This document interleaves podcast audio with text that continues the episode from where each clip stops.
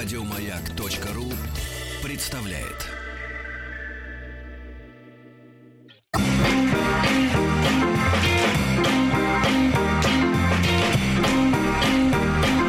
Сергей Стилавин и его друзья на маяке. Дорогие товарищи, сводки с полей. На календаре среда, зима. Владик болеет, Виталий Викторович в гипсе. Приехала из Лондона Ольга Дори. Пупсик пришел на работу. Пупсик просто крикни «Привет!» Вот, молодец, молодец. Ты будешь вызывать фантазию у тех наших слушателей, которым Какую нужна фантазию? фантазия. Мы сегодня вдвоем две женщины, наконец-то просто имеем численное преимущество. Пупсика ты не сагитируешь в свой Сагитируешь, блуд. сагитируешь. Я и Лондон покажу, Здравствуй, Ольга. Здравствуй. Ну что, Здравствуй. Давай тебя чехвостить. Значит, Давай. а, ты была в Лондоне, Да. правильно? Значит, зачем? Ну, я работаю. Погодите, вас вызвали в. Лондон, что ли? Ну, меня бывает вызывают в Лондон тоже, да. Вот это работа, да, ребята? Какие-то слушатели меня могут в Салехард вызвать, Вчера вот в. Омске на улице Красный Путь в бане на клиенте взяли женщину. А меня в Лондон. А тебя в Лондон. Вот найди разницу. Ну, эм, да. А, ну, так что, Ольга, а вы можете объяснить-то людям, вот что, в чем заключается работа? Потому что, знаете, э, я вот ненавижу, честно говоря, фильмы, э, американские в особенности, где рассказывают о людях какой-то профессии. Ну, они, обычно любят рассказывать про психотерапевта какого-нибудь, да, про врача, про писателя. Вот. А, а из чего строится эта профессия? Не рассказывают, просто писатель. Вот он Так. писатель, целыми днями ходит, ни черта не делает, как Пушкин. Э, Вот. А потом раз и вышла книга, и у него миллион. А У ваша, так же, да, ваша работа в чем она Ну, заключается? смотрите, я, так как сценарист э, э, и бизнесмен Кому одновременно... вы писали в Лондоне сценарий? Э, Я пис- пишу сценарий людям теперь. Я Так. вот им, э, Сценарий жизни? ну да, все правильно. Я Это учу как это? рассказывать их историю э, так, чтобы они продавали сами собой историю. Мужикам? Ну, вот, э, ну, женщинам чаще. Не понял. Ну, такую историю, как Стив Джобс о себе рассказывал. Человек любой может рассказать себе историю. Вот ваша история, например, родился в Питере, жил с бабушкой. И потом в какой-то момент увидел радийный микрофон, услышал по радио голос, сказал, я буду ведущим. Все бросил, стал ведущим. Что я да. бросил, по-вашему? Ну, Всё. не знаю, что вы там слесарем Бабушку, вначале бабушку. были. Кем начали работать? Ну, тут надо что-то с, эм, Погодите, такое а м, кому- слезливое. Не, не, погодите, я понимаю, что это история для А, нет, женщин. подождите, вы бизнесменом были, да, и бросили богатый бизнес ради того, чтобы воплотить свою детскую мечту. Сидеть на радио в пижаме с утра и издеваться над бедными не, женщинами. не накрашенный. Не накрашенными. Кстати, Слушайте, опять а, сегодня. Погодите, вот вы выдумываете бабам их истории, да? Биографию, фа- Ну, ну да, почему А зачем? Вы думаете, мужчине интересно знать вот э, жизнь женщины, его потенциальной до знакомства с ним? А почему все приводится в знакомство? Для бизнеса все делается. Так это вранье, то есть, да? Почему У нас вранье? был один знакомец, ходил на встречи в часах с розового золота, а, жил в сарае. Слушайте, э, случай Сергей Валерьевич до сих пор в 95-м году живет, да? И это было не, далеко не в 95-м. А Поверь каком? мне, эти люди есть и сегодня среди нас. Э, Понты выше, выше всего. Но почему Не, на самом деле, зачем? В- э, зачем? Она что, сама не понимает, как рассказать о своей жизни? Ну, нет, прежней? при чем здесь о жизни? Вы не жизни рассказываете, вы рассказываете ли, своего обслуживаете? бизнеса. Погодите, вы тупорей обслуживаете? Ну, то есть Стив Джобс по вашему времени, он рассказывал историю, он тупой был, что Так ли? ему было что Тиньков рассказать-то. рассказывает о себе истории. Тиньков не все рассказывает. Ну, не все, но что-то рассказывает. Так. Вы вам давно пора какие-то истории о себе, кроме бабушки, Нет, рассказывать. нас бабушка заполняет всего меня, как сосуд, понимаете? Как газы. Вы знаете из физики, вы физикой же занимались? Газ занимает весь предоставленный ему объем. Ну да. Поэтому бабуле хватит Ну, вы понимаете, вы уже, э, вот уже объем стула, кресла, вот даже этого большого. Можно, вот вы обо мне можете говорить, что не накрашен? Можно я вас что-то буду тоже Конечно, говорить? скажите. Но вы мне знаете. все равно очень нравитесь. Тут мне надо было, знаете... нравится. Вам нравятся большие ребята, мужчины? Нет, ребята, обратите внимание, вот если бы я был плохо воспитан, как современный журналист, Да, да, которые да. могут, например, вот э, в лицо народному артисту спросить, вы гей? Вот А если, так бы я, если бы я был таким э, э, журналистом, а не ленинградским мальчиком, воспитанным прилично, я бы, конечно, сказал бы на реплику Дори, что вы мне все равно нравитесь, я вам сказал, а вы мне нет, и поставил бы отбивку. Ну, Ну я приличный, ну я приличный. Ну и хорошо. Вот и все, Ольга. Давайте мы с вами почитаем от народа. Вот нам надо заставку омбудсмен. Омбудс... Ну пусть это поиграет уже. Мы пупсика учим, э, так сказать, параллельно трудиться.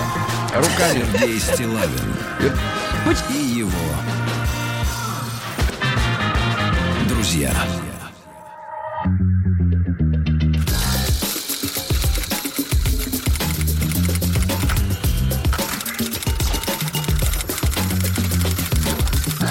Приемная нос. Народный омбудсмен Сергунец. Ну что же, э, Ольга, поскольку вы у нас тут женщина, чуть-чуть погромче, папаша, микрофон. Пупсик, чуть-чуть погромче, да. Да, да, да, да, да. Ну, пупсик она на работе. А вы, у вас работа в Лондоне, так что О, сейчас вы расслабляетесь, правильно? Прошу анонимно, пишет кто? Не подписано. Точно анонимно. Здравствуйте, Сергей. При прочтении моего письма прошу сохранить анонимность в третий раз. Мгм. Это мужчина или женщина хотя бы? Вот пойми сейчас. Кто этот? Мне кажется, мужчинам нечего скрывать. Аноним Петрович или анонимка Викторовна? Давайте как-то обзовем уж это существо. Какое мужское имя вам больше всего не нравится? Эм, раньше мне не нравилась Паша, но теперь Паша стал неплохим именем. Попался ничего, Ничего такой, да? попал. Живчик. А какой, ну а вот эстетически вот не нравится какой? Эм, эстетически какой не нравится? Олег. Простите, я не хотела, но не нравится. Да. Извините, Олеги. Нравится Сережа. Коля нравится. И Пупсик. И Пупсик. Пупсик не нравится. Ну хорошо. По, за Пашу ответите, Ольга пишет. Пошли сообщения от, от, так сказать, от людей. Мы с супругом уже три года вместе. Значит, женщина, правильно? Да. Ну, надеюсь, Да, да, по да, крайней да, мере. теперь Старый да, формат стыли. Детей пока нет. В последнее время начала замыч- замечать, что былая романтика прошла.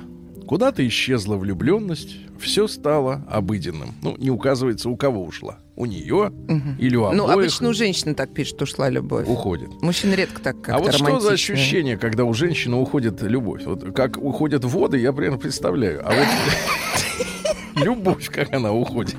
Я имею в виду сквозь пальцы, знаете, когда вот берешь, зачерпываешь воду, и она уходит в песок. А, я думаю, что здесь де- э, имеется в виду такая, знаете, дыра в сердце зи- зияющая. Вам пишут, вы рано. охренели, Ольга? Это, видимо, Олег. Причем охренели. Тут сразу Олеги пошли писать. Да-да-да. Ну, Вот я так и знала, что меня Молодцы, поймаете. ребята, давай, дави. Ну так возвращаемся, Ольга. Когда уходит любовь, что за ощущение внутри женщины? Ну, наверное, пустоты, э, дыры в сердце, я бы сказала, кровоточащая рана. А куда Не кровь-то уходит? Не Через знаю, рану. не знаю. Ясно. Мне кажется, просто домой ходить неохота, и больше он тебе не нравится, и секс ты представляешь с Брэдом Питтом, и все. Вот это так типично ушла Вы любовь. вешали же, да, портрет над кроватью? Подобного? Я вешала Дэвида Духовно, да, обязательно. Я всегда кого-то вешаю. Когда с Олегом приходится кого-то вешать. То есть вы вот э, свои, как бы, ваш педагог, это фильм «Маленькая Вера», да? Ну, чтобы смотреть на Точно. плакат, иначе не Точно, получится. Да. Э, Стали чаще ссориться по пустякам, но к конкретному решению наших проблем так и не пришли. То есть у нее есть проблемы, у женщины, у нее есть проблемы, но она сразу называет их нашими. Да-да. Почему женщина делает свои проблемы общими? Вот зачем это? Ну, мы же семья. Сережа, мы же семья дана для того, чтобы Это размазывать как майонез, да, по хлебу. Сереж, возьми ответственность на себя за наши Ответственность я понимаю, да-да-да. Долбанула Бентли на улице. И, соответственно, вот, э, да, муж расхлебывай. Супруг стал отдаляться от меня, чаще задерживаться на работе, перестал уделять мне прежнего внимания. Не прежнее внимание, а прежнего. Мгм. Чаще, тут прочел, что у Брежнев не настоящая фамилия, представляете? У Брежнева? Да. У как, у Леонида И не Ильича? Леонид, а Леопольд она. на Да вы деле. что? Да. Ужас. Леопольд Натанович. Примерно так. Вот, вот и как-то я сразу расстроился. А, ну что, столько лет обманывался. Э, а может и неправда. Чаще начал задумываться о нашем расставании. Он стал задумываться, Мгм. но, видимо, не вслух. Как можно исправить ситуацию и сохранить брак? Как преодолеть кризис трех лет? Неужели нет выхода? Стала искать информацию в интернете, но на женских форумах нет ничего содержательного. Прошу помочь сохранить брак, преодолеть кризис и наладить диалог с супругом. Буду признательна, если разберете мою проблему. Ольга, А вот в чем вы... проблема, я не пойму. Отлично, давайте я сейчас вам Подожди, я ну, помогу, а потом вы люди. переформулируйте. Да. Спрашивают вам, а имя Олежик вам нравится? Пишет еще, Олег это сокращенно из Олегусей. Ну, в принципе, тоже ничего. Хорошо. Так что Ольга, не так у женщины? Вот у женщины, я напомню вам, у нее куда-то ушла романтика. Так. Исчезла А влюбленность. как она была до этого? Он что, и цветы, что ли, каждый день? Или что такое романтика? Да кто же ее знает? А что такое у вас романтика, Сергей? У нас? Да, у вас, у мужчин.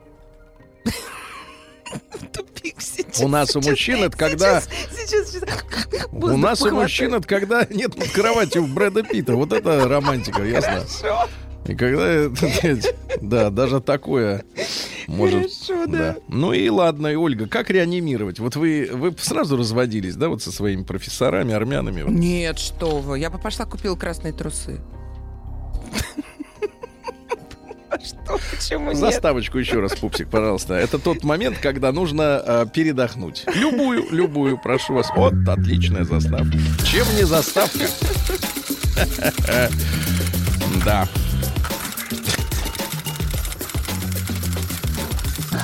Приемная нос. Народный омбудсмен Сергунец. Мгм. Вот.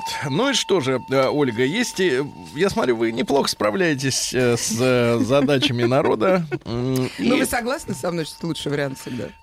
Вы знаете, я давно уже заявлял о том, что они мне не очень нравятся. А какие вам нравятся? Какие нравятся, таких у вас нет. Так вот, и купить их, купить их не- негде, да. Здравствуйте, редакция. Здравствуйте, Сергей. А еще одно письмо. Другое, конечно. Ну а что ж, неужели вы думаете, что и будет что-то идиот здороваться в конце письма? Так как вы немногие поступают.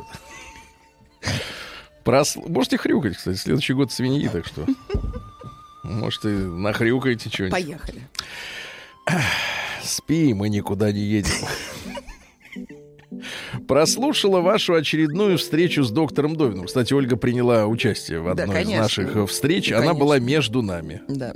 Как сейчас помню, Но доктор полюбил меня. Более того, я считаю, что доктор внес неоценимый вклад в мою личную жизнь, потому что... виртуальную. Да, он... Нет, он посоветовал мне не ругаться уже с двумя мужчинами. Э, То есть я скоро, возможно, все-таки останусь не Может, и одна. армянин вернется. Может да? быть, кстати, Конечно. Давайте всех вернем, начнут, кто да. на ва- э, с вами был. А, давайте. Да, время девать некуда, пишет товарищ. Сейчас прочту, кто пишет. Непонятно. Нет подписи в письме. Ой, Олеги очень сильно оживились. Да-да-да. А, скажу, что слушать подкасты ваши не бесполезно. Ну, кто-то слушает в эфире, а кто-то значит, в отложенном режиме. Э, Рома из Тюмени всегда мне пишет и слушает все в машине по два раза. Я ему говорю, Ром, ты бы книги читал? Он Плохо говорит, «Какие запоминает, книги? да, так есть Какие болюсы». книги есть? И прям цитирует вас, мне пишут всегда. Рома из привет. Тюмени. Из Тюмени, Ну. да. Я причем думала, он из Сургута, он И дай вам. Бог, как говорит Якубович. Все время почему-то одно и то же говорит. И лучше заглушать себя подкастами радио, чем еще чем-то. Вот чем вы заглушаете себя? Э, Когда уж Водкой. Вот видите, лучше Я подкастами. сижу в красных трусах и выпиваю. Что еще делать? Ну, надеюсь, на подоконнике. И на подоконнике с Ну, открытым окном. Открывать шире. К тому же это отличный вариант досуга, когда приходится быть дома. Смотрите, с каким отчаянием приходится быть дома. Вот люди не хотят идти домой. Там плохо, там старые обои, там ковер на стене, там женщина. Сейчас простуды начались. Вы Как вы думаете, это мужчина пишет или женщина? Ну, окно надо плотнее закрывать и- и Минуточку. шарф носить. А если сидит на подоконнике, как его закрыть? Сзади? Сейчас простуды начались, и не одна я такая. Ах, вот эта женщина, ну, конечно. И не одна я такая слушаю и смотрю все, что государственное из всех приемников. Государственное. С уважением, понимаете? Правда, мало сериалов по основным каналам. Мало, мне мало, мне да. казалось достаточно. Ну, спорта очень много. У нас же мужчины в основном телевизор смотрят. да вы что? Ну, конечно. Женщина у нас на кухне думает, как спасать брак. Мгм. А мужчина, он Так Она должна, по-вашему-то, быть в, в галантерее стоять в очередь за трусами. Ну, она стоит, Сейчас. она встала, Так потом не туда встала, не к плите надо вставать. оделась, выпила и к плите. Новостные ленты, а, спу- поднялась снова, выпав из окна и встала. Новостные ленты не поднимается рука открывать. Денег на интернет, шопинг нет. И на еде тоже экономишь, полнеешь. Притом голодная, приголодная в плане мужчины. Мгм. И человек не стесняется Мгм. об этом говорить. Ну, Понимаешь, а как наболело. почему нет? Да, а почему нет? Почему нет мужчины? Сейчас узнаем. Почему? Вот, э, в плане мужчины. И конца этому не видать. А То есть вообще не пишет? видать конца. Город не указан, да? Нет, конечно. Так. Считай любой. Так вот, окна везде есть. Так вот, подкасты — это разговор с умным человеком. Не в каждом вузе услышишь интересную прогрессивную лекцию, и не на каждой конференции. Поэтому слушатели, например, «Маяка» разбираются в современности неплохо, даже если живут на окраине. Ну, в глобальном мире трудно оказаться на окраине.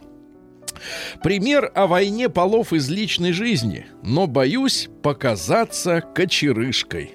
Что это значит? Я не могу пока Показаться понять. кочерышкой. Бывший муж требует извинений. За что? А вот как на дуэли, даже стоит сверху с пистолетом и говорит, извиняйся, тварь. Стоит, стоит ли извиняться за то, что он неправильно понял? А как вас понять-то, если вы по-русски говорить не можете? Вот. Такое с ним нередко при наличии двух высших образований. А пустяк такой, что ребенок решил свои деньги потратить. Вот отличная дудка. А пустяк такой, что ребенок решил свои деньги потратить. Они зашли ко мне домой и взяли из ребенкиного конверта. Зачем она пускает домой бывшего мужа? Ребенкин Обидели конверт. ребенка. На- э, У ребенка деньги для уверенности. А вам зачем деньги? Ну, деньги ребенка, понятно, нужны. Мало ли что случится ребенку. Минуточку. Когда в тот раз он собирался их тратить, я сама ему купила конструктор. И вот сказала бывшему, что неприятно мне, когда без моего ведома взяли ребенкины деньги из А конверта. зачем она пускает бывшего? Из моего дома пусть и Ребенкины. Фамилия хорошая, Ребенкина. Не хотите быть в следующем браке Ольга Ребенкина? А? Нормальная, кстати, нормальный нейминг-то, нет, Ольга, нет? А? Взяли бы у него дома или сам бы купил, сволочь.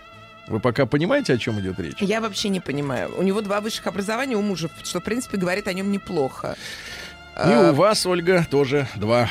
Да, достаточно. Пупсик, включай Прием заставку. корреспонденции круглосуточно. Адрес стилавинсобакабк.ру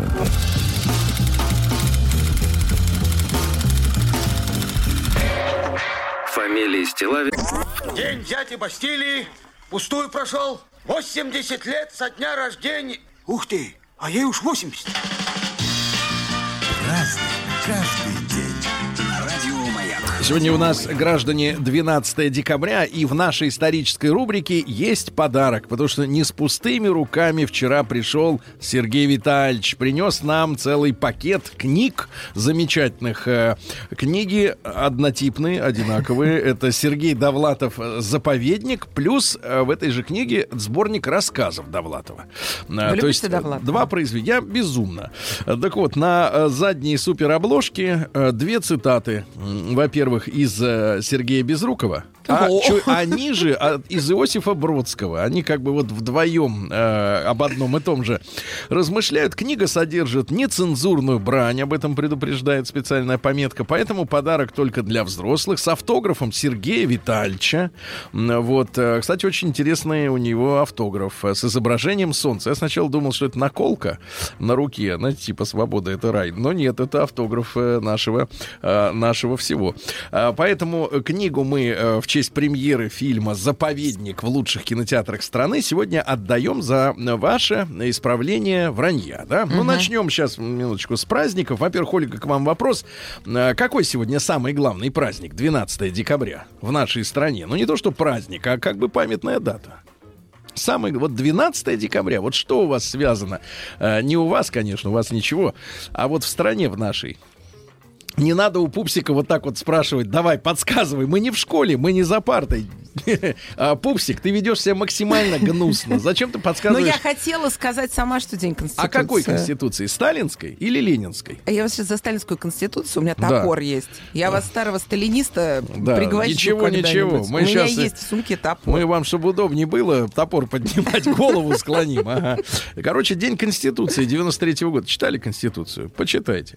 Э, Там есть интересный момент. Значит, дальше. Э, День таможенников Казахстана. Они на страже. Э, день нейтралитета Туркмении. С 95 года отмечается нейтралитет, да? А День национальной литературы Киргизии, но это не только Чингис Ай- Айтматов, которого мы знаем хорошо, но и поэт Алыкул Осмонов. Я э, одну строчку буквально прочту из его произведения. Называется, э, читается так. Сыйгум келет жаш жандырып жаш болуп. Понимаете, да? А Сегодня день флага э, Швейцарии. Отмечается он у них кривой, то есть квадратный. У всех людей прямоугольник, у этих квадрат выпендриваются. День Девы Марии Гваделупской э, в Мексике. Гваделупа находится. Я Ну все и- сижу, гуглю. Я хочу книжку с автографом без рук. Я видите, ее да, выиграю давайте, сегодня. давайте, выигрывайте. Ну, и- Ну и сегодня Парамон зимоуказатель. По этому дню можно было предсказать погоду на весь декабрь. Ну, в принципе, половина уж прошла, так что что там. Так вот, э, в этот день предки говорили, пришел Парамон, снег с крыши вон, оттепель. А действительно, подтаивает немножко. Шуба вон, снег вон. Баба вон. А, Также на Парамона говорили, что земля каменеет, а речка стынет. Э, По снегу в этот день делали прогнозы на будущий год. Например, зима без снегу, не быть хлебу, понимаете? Или, например, э, много снега, много хлеба. Логично? Хлеба вредно много есть. Вам, да. Да. Переходим дальше к событиям. Праздник каждый Ну что же, в 1606 году э, окончательно разгромили сегодня повстанческую армию Ивана Болотникова. Э, вот сражение за Москву завершилось. Отличились Шуйский и Скопин-Шуйский. Это разные люди. Вот э, вы скажите, Ольга, Ни одного имени из восхищались? этих не знаю. Не надо, и вам и не нужно совершенно. Вас, вас это не красит. Э, Так вот, скажите, пожалуйста, а вас в школе восхищали там вот эти вот э, Емельян Пугачев, Стенька Разин, Владимир Ульянов, Ленин. Вот революционеры вам нравились? Нет. Но они не симпатичные. Ладно, Мне понятно. нравились ученые всегда. Например, из древних. Кто? Ну, какой-нибудь Плутарх? там, нет, вот этот, которого сожгли-то, который земля крутится. Только Я Саш- забыла. Земля Как крутится. зовут Да его? кто же его знает? Этот самый, как Не Неро. Фуко, Джохарна. наверное, правильно? У него Не могу крутится. вспомнить Ну Вот, в сейчас. 1700, да не надо, я говорю, не надо вспоминать.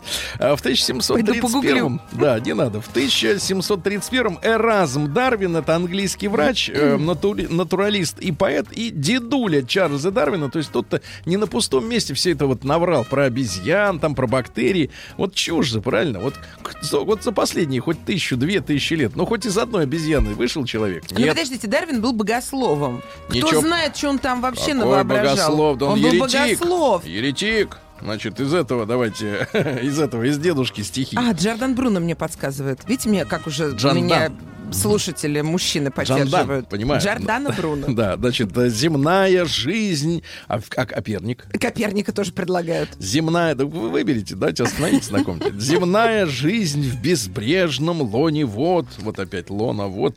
Значит, в 1766-м Николай Михайлович Карамзин, э, писатель и историк, он по заказу правительства на государственные деньги 12 том, томов состряпал историю государства российского. Э, Вот, э, Как не вы очень... оцениваете эту работу?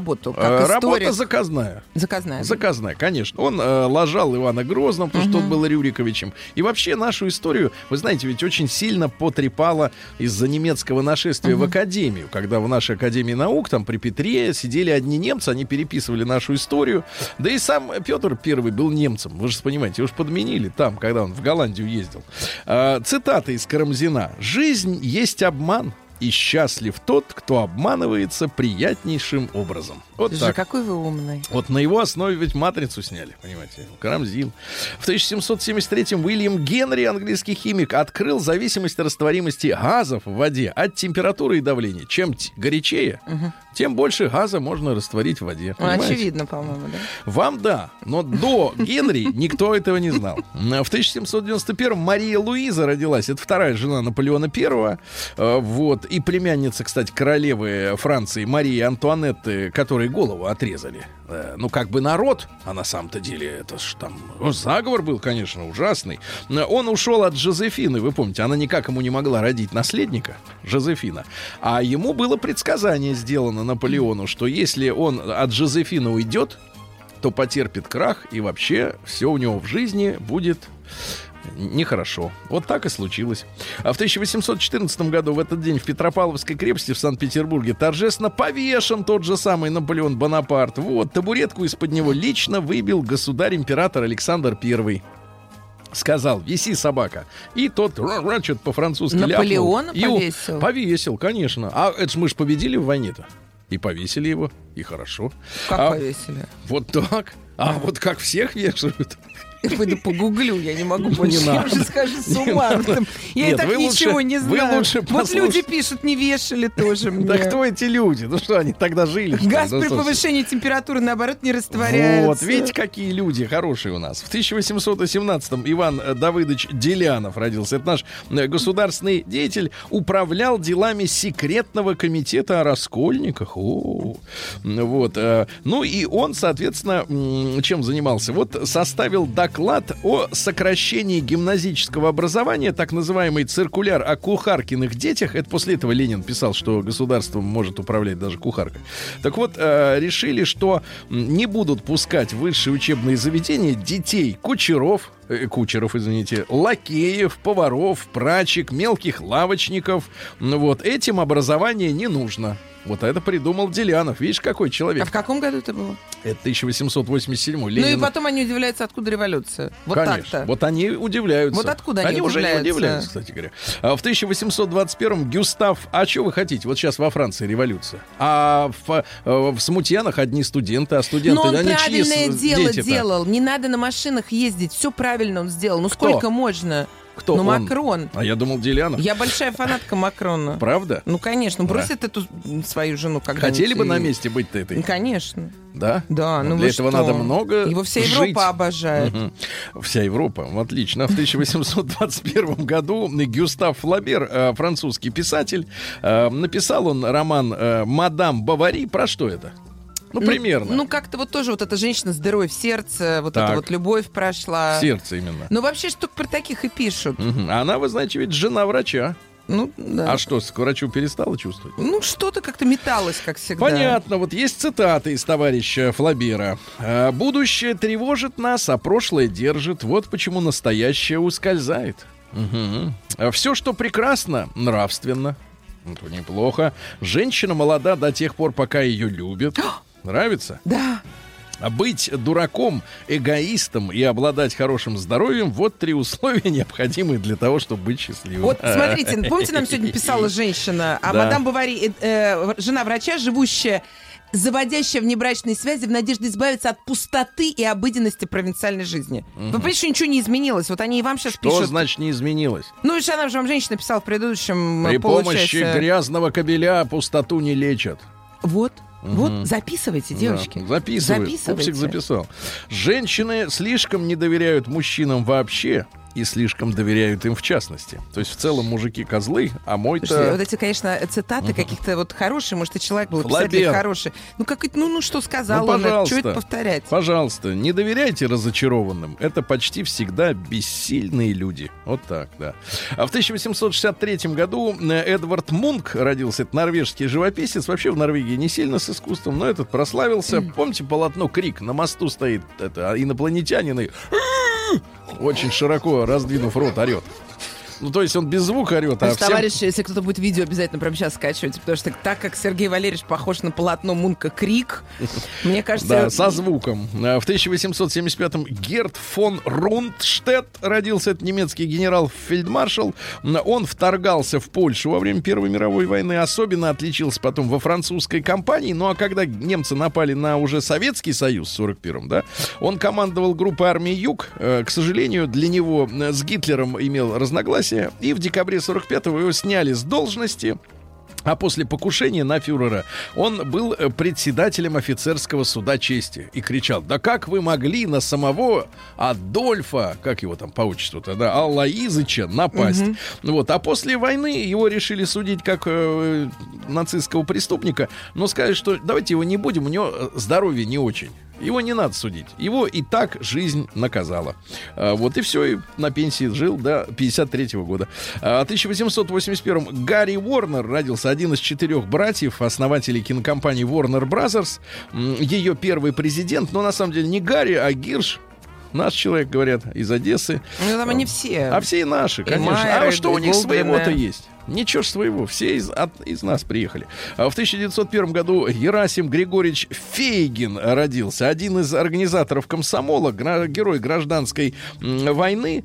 А, вот, правда, другой товарищ вспоминает, что комсомол придумал Лазарь Шацкин. Но вот этот есть этого- кто-то, э, кто-то придумал комсомол, а кто-то... да, Шацкина э, подвинул. Борнер. Подвинул, да. И, значит, закончилась история Герасима Фейгина печально. Он погиб в 21 году, когда э, подавляли восстание матросов в Кронштадте. Но вообще Кронштадт это такой буйный был э, гарнизон очень. Туда ссылали всех неблагонадежных. Что думали, что на острове им будет, так сказать, спокойнее, да? Но он остров такой продуваемый ветрами. Очень, была, поэтому там надо исправляться. место. Да. И самое главное, что э, на этом ос- сначала в семнадцатом году эти матросы э, на э, так сказать, штыки э, поднимали офицеров и адмиралов. Вот. А когда большевики поняли, что мат- матросня откровенно ненадежная, так сказать, субстанция, они стали их уже громить. И, соответственно, вот Фейгин погиб при подавлении очередного мятежа. В 1910 году Евгений Захарович Воробьев, это наш писатель. А, ну вот, например, фильмы «Высота». Смотрели вы фильм? «Высота». Кто там в главной роли-то? а? Рыбников. А Высоцкий? Там? Шутка. Э, Вот, молодец. Меня и тут не образованностью. В 300 целыми днями в упрекают. 1915 году в Германии провели испытательный полет первого цельнометаллического самолета «Юнкерс». До этого самолеты были все деревянные, иногда даже обшитые, так сказать, брезентом. А эти, значит, придумали железный самолет. Ну и в 15 же году, как самолет взлетел, так и родился Фрэнк Синатра. Вы знаете, да? Э, Вот включите, пожалуйста. Конечно, да. Фрэнк Синатра был небольшого роста, он подкладывал вату под пятки. Э, Но самое главное, он был любимым певцом мафии, э, обслуживал боссов, ездил к ним, э, так сказать, на концерты. Ну перестаньте, почему все время о нем это говорите? Он, у него голос джазовый стандарт, лучший мужской голос, вообще, который можно представить. День дяди Бастилии пустую прошел. 80 лет со дня рождения. Ух ты, а ей уж 80. Разный, Друзья мои, из Фрэнка Синатры, а, из старичка, который сегодня родился. Вот в каком? В 15 году родился Фрэнк Синатра. Значит, а самая лучшая цитата, Ольга, для вас отобрал. Идеальный возраст вступления в брак для мужчины составляет около 90 лет. За две минуты до смерти. Вот так вот, ага. Сегодня в 16 году монархист и черносотенец гражданин Пуришкевич э, в своем дневнике, поскольку, как всякий сумасшедший, вел дневник, э, вот, записывал свои злодеяния, все утро провел в хлопотах, ездил в Александровский рынок с женой на извозчике покупать гири и цепи. Это все было сделано для убийства Распутина. Да, вот, Пуришкевич. Ну, там же был замешан и великий князь Дмитрий Павлович. Ну, и мы знаем, что офицер британской разведки, да, был замешан в этом же деле, потому что они очень не хотели, чтобы Распутин э, склонил э, Николая II к миру с германцами, которые регулярно выходили на контакт и просили, э, давайте заключим сепаратный мир. Вот, э, наш-то, правда, сопротивлялся и не собирался этот мир заключать, но на всякий случай Распутина решили у Сергей Валерьевич, скажите, а вы сами учили историю или вас так хорошо учили? Мне просто интересно. Да Вот помню, что беседовал с Распутиным, он мне сам рассказывал.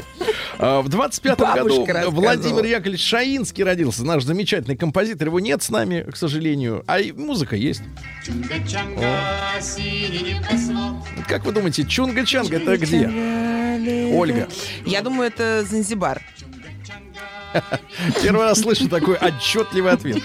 А, Выключайте. Ну, какие-то вещи должна знать. Занзибар. Друзья мои, поясните, Ольге, где находится Чунга-Чанг? И вообще, что это? Там же написано, что это остров.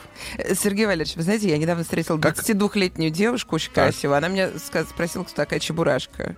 Такая. Да. Она говорит, я ей когда сказала, что у нее шуба как из чебурашки, она мне Да. сказала, ну все, вы меня довели, я пойду гуглить чебурашку. Вы пятое мне уже говорите, Ну, что шуба из чебурашки. Вообще понимаете, что это все? Это не все. Это всё. Есть еще Нас пора уже на Да. обочину жизни Да, их пора. Да, в 27 году Роберт Нойс, это американский инженер-изобретатель. Ну, что он делал? В лаборатории э, Уильяма Шокли э, занимался транзисторами. То есть вот э, радиоэлектроника, да, это благодаря ему. Э, в 71 году была создана, создана корпорация Intel, и первый микропроцессор появился. Ну, а в 88 он стал президентом корпорации Симатек, исследовательский консорциум. Образцом. Понятное дело, что правительство США и Пентагон их финансировали, э, чтобы развить передовые технологии в полупроводников. Правильно? Потому что ракета должна соображать, куда стрелять. Слушайте, я тут посмотрел передачу про наши ракеты, которые вот летят э, строем, например, да, на американские корабли. Так ракеты сами сканируют у наши значит, э, вот эту группу кораблей, ну, где-то эсминец, где-то авианосец, сами друг с другом договариваются, не отправляя сигнал на, стартовый, на стартовую площадку, кто из них какой корабль будет фигачить, и разлета, разбегаемся, пацаны, и мочат, представляешь? Ракеты. Ну, я поэтому за учеными-то все время Вот, гоняюсь. Смотрите, молодец. каким жить с ними интересно. Вот, сегодня отметили бы мы 90-летие со дня рождения Чингиза Айтматова, замечательного э, киргизского писателя. Э, цитата у него замечательная есть. «Желудок умнее мозга, потому что желудок умеет тошнить, мозг же глотает всякую дрянь». Вот так, Ольга. Вот так. А также 90 лет мы сегодня отмечаем Леонида Федоровича Быкова, замечательного актера и кинорежиссера. И не только Максим Перепелица, и не только в бой э, идут одни старики. Ну, действительно, замечательный э, человек. Да и бе- бесконечно жаль. Он погиб в автокатастрофе. э, Ехал с дачи или на дачу. Там под Киевом он жил. Э, В 41 году Виталий Мифович Соломин, замечательный наш актер, тоже театр и кино. А, Пол Роджерс из группы Bad Company. Есть у нас? Bad Company так и поет, плохая компания. А сегодня, вот сейчас, вы представляете, вот в данный момент э, сегодняшний именинник, он гребет. Вообще многие гребут, но этот активно. Э, В 51 году родился Федор Филиппович Конюхов. Федору Филипповичу отправляем мы наш привет. Он вокруг Антарктиды плывет на веслах. Вы слышали? Я хочу такую профессию, как у него вообще. Хороший... Это он с женой быть конюха очень хорошо, мне кажется. Не трогайте личное, так сказать, у человека. Вы Я не знаю, кем я хочу Да. быть больше. А вот хорошо. цитаты. А Федор, Федор Филиппович, у него замечательные есть цитаты. Смотрите. Э, Футболисту платят миллион в месяц, а он дурак дураком. От человек умный, понимаешь? Говорил хорошо. Э, Сегодня родился Сережа Светлаков в 77 году. Вот, честно говоря, для Сережи, наверное, не очень, э, не очень приятно, что его позиционируют как комедийного актера, потому что он уже несколько раз совершал такие попытки совершить, ну, извините, Сережа, не, не хочу обидеть, совершить из комедийного жанра, так сказать, каминг-аут. Например, сняться в фильме «Камень», где он играл совершенно серьезную роль э, убийцы. Ну, это его фильм. Да, и я весь фильм, вот там он идет там около двух часов, я, я на- ждал, вот сидел у экрана и ждал, когда Как он ржака-то начнется. А это, оказывается, серьезный фильм. Это я разочаровался. Вообще он кандидат э, в мастера спорта по гандболу. Руки, значит, крепкие.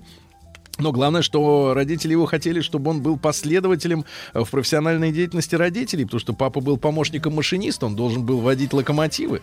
А вот как получилось-то. В 79 году сегодня частично собравшееся политбюро, потому что многих не было на этом заседании, политбюро, как КПСС, это верхушка партийной и государственной власти в Советском Союзе, приняло решение вводить войска в Афганистан. Но американцы очень обрадовались, потому что они выстроили целую систему, так сказать, интриг, а, в результате которой э, мы, соответственно, на этот шаг э, пошли. Вот, ну и э, дальше вы все прекрасно знаете. В 91 году Верховный Совет Украины, очень интересно, еще не распался Советский Союз. Вот интересно, они первыми, представляешь, именно украинцы, Верховный Совет Украины принял закон о внесении изменений в Уголовный кодекс э, со- соответственно, своей республики и отменили 122 статью, э, значит, которая карала за добровольные гомосексуальные отношения. Первыми. Ну, наши, правильно. наши только в 92 году это изменили.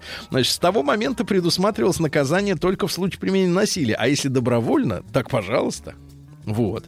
Такие лидеры, да. Ну и в 2000 А вы году... что, против гуманизма? Какого гуманизма? Ну, гуманизм по Я отношению другое к людям. слово использовал. Ну, Просто я вас спрашиваю. Я за гуманизм. Ну, все, так, читайте дальше. Ну, это разве гуманно? Это гуманно. Вот то, что они предложили.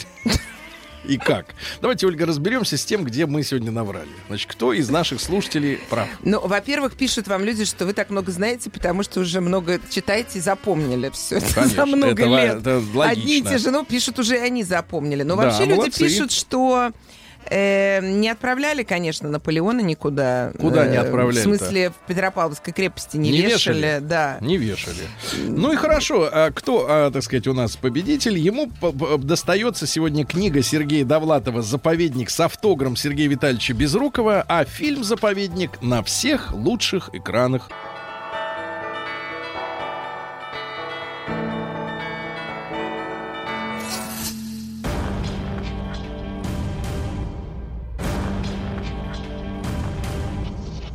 Новости региона 55. Хочу начать с хорошего об Омске. Амичка прооперировала, пр- извините, прооперировала 30-граммового хомячка лилипута Ириску и удалила у него опухоль. Это он, Ириска. Весит всего Хомячонок. 30 грамм. А вы Не говорите- хомячонок, а, кто? хомячок. Это разные вещи. Хомячонок это звучит оскорбительно. Дальше. Амич пообещал женщине провести водопровод, э, взял 15 тысяч залога и смылся. Оказался поддельный директор компании. Так и ходят на улице в Поддельный. туалет, да? Э, водопровод это не туалет, Ольга, А это что разные это? А вещи. мо- мыться на улице Понимаете, это зимой ходят? подача, а не выдача. Значит, э, Яндекс назвал самые популярные сериалы и песни у Амичей в 2018 году. Ну ничего удивительного, лучший фильм э, действительно последней эпохи «Разбой «Движень- в Омске». д- Движение вверх. Вот, очень хороший фильм. Да, и э, что касается песни, тут, тут, кстати, попроще, да. Э, Цвет настроения синий очень нравится амичам. да, синий иней. Цвета Не настроения надо, не синь. надо, а вам не Ольга. нравится эта песня? Нам очень она не нравится, да. Ну и пару сообщений. Амичка наткнулась на логово летучей мыши, и оттуда на нее мышь. Ну Вот. Ну и, соответственно, в Омске работодатели не хотят выплачивать людям новогодние премии. Сволочи, одумайтесь, заплатите людям. Ну, э, переходим к новостям обычным.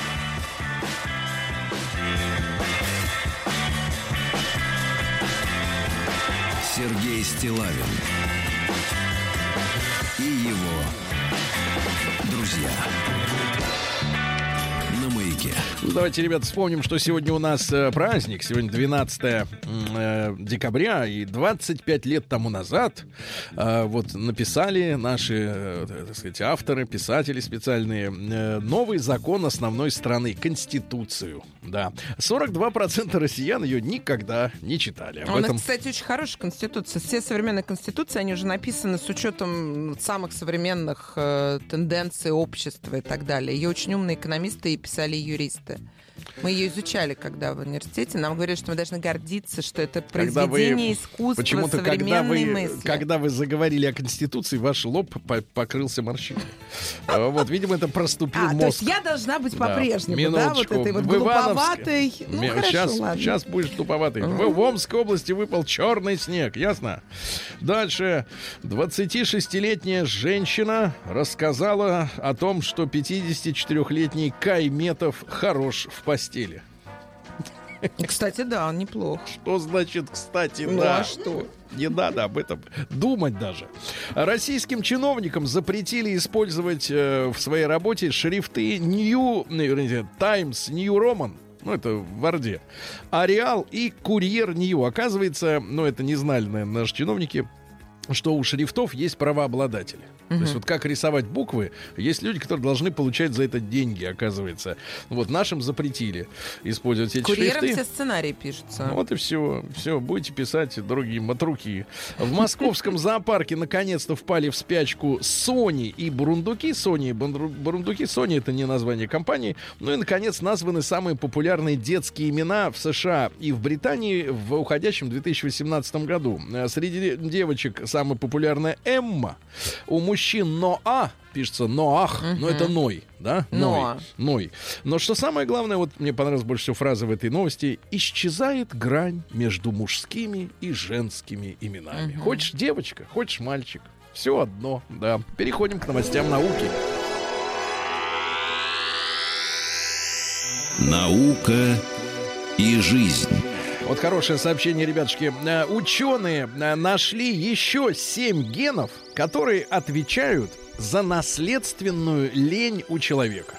Мы не виноваты, что нам лениво. Мы такими родились. Нам ну, это, же нормально, Сергей. конечно, Ну, вот нормально. встать в такую рань, это как вообще? По зову сердца. По зову сердца. Ну, это потому, что вы так любите, горите ге- своей работой. Да, а гены мешают. А гены вам Гены мешают? мешают, да-да-да. Дальше. Мужественное лицо выглядит более компетентным. Мужественным. Так.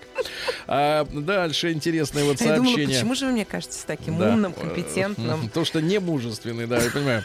А, Смотрите, а, хорошая новость. А, Птенцов Стерхов Путина Мгм. Будут кормить при помощи искусственных клювов. Очень хорошо, да-да-да. В клювике мама приносит еду, да.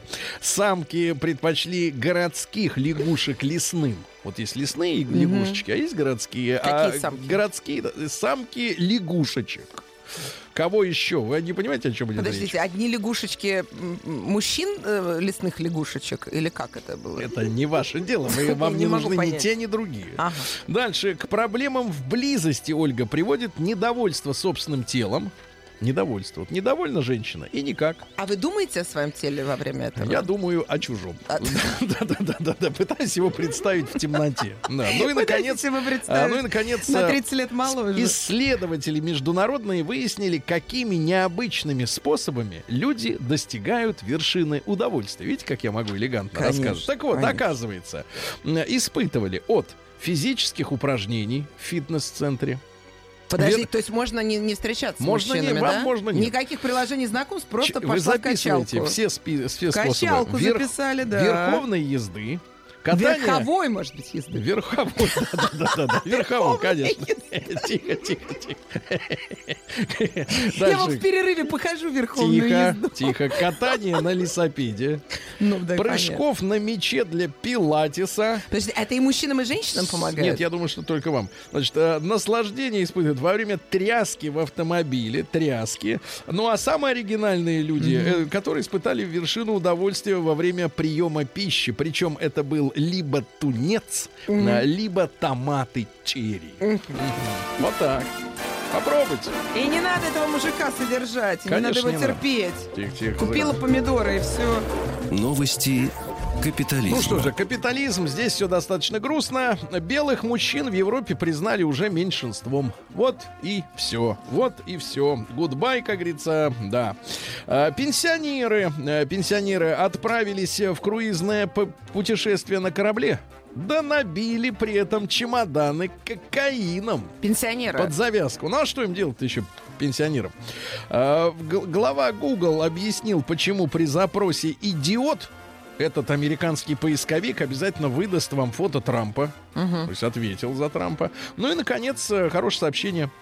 Из Харькова. В Харькове поддельный капитан милиции э, похитил э, двух марокканцев, чтобы ими торговать. Ну, не в развес, а оптом, конечно. Так, давайте перейдем к нашим.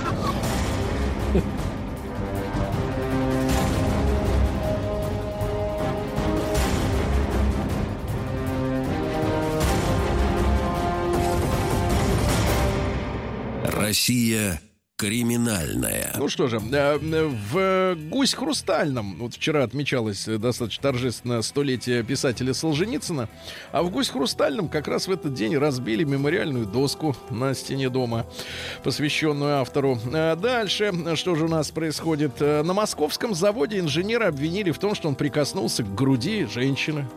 При- Прикоснулся. А зачем? По работе. Всем собой прикоснулся, да, всем.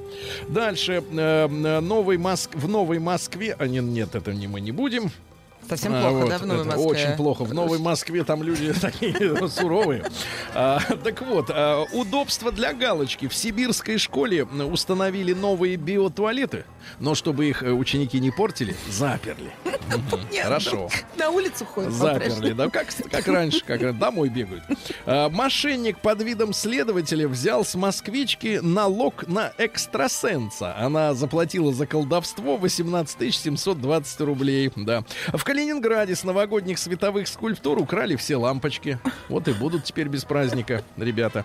А, и девчата. А, мужчина съел пирожное в магазине, не отходя от прилавка, и получил условный срок за хулиганство в Питере. Вот интеллигентный человек Ну, потому что в Питере нельзя, да, Да. что над салфеткой аккуратно, там Мигрант, хулиганство. мигрант похитил в Петербурге, опять же, девушку, которая его бросила. То есть она его бросила, а он ее украл.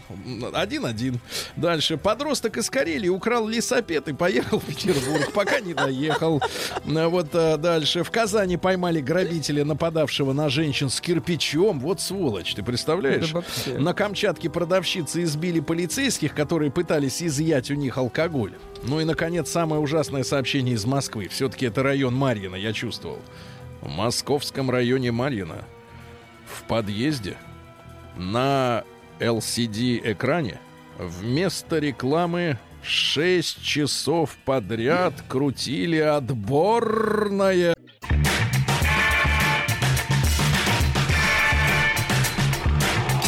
Стилавин и его друзья. Дорогие товарищи, сегодня у нас среда. Э, Сегодня с нами э, Ольга э, Дори. Э, Она э, не вполне накрашена, поэтому вы А Я понимаете... теперь больше не крашу, Сергей Валерьевич. Да, Э, поэтому- Как сказал, что это предмет его страсти, не накрашенная женщина. Все. Как вы не умеете распознавать юмор.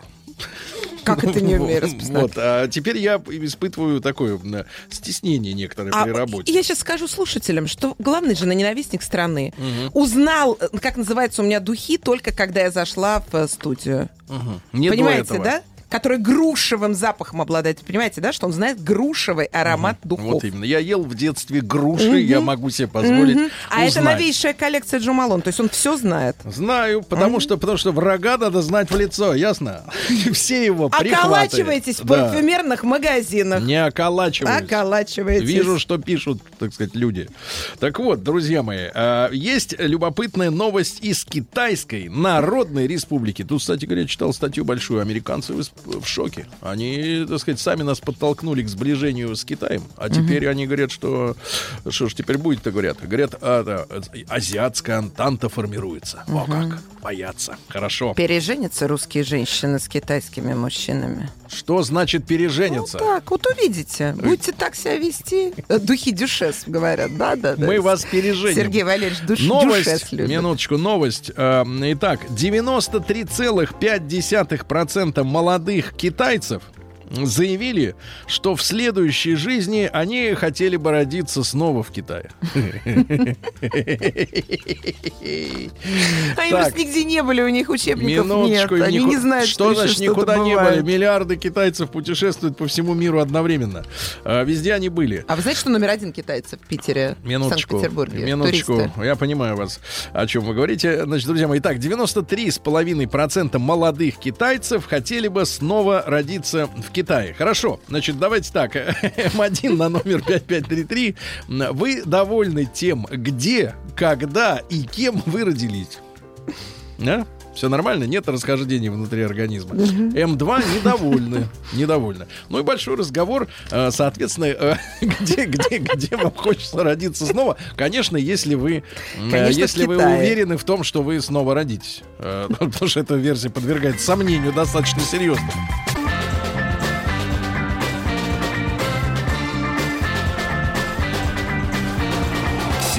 Стилавин и его друзья.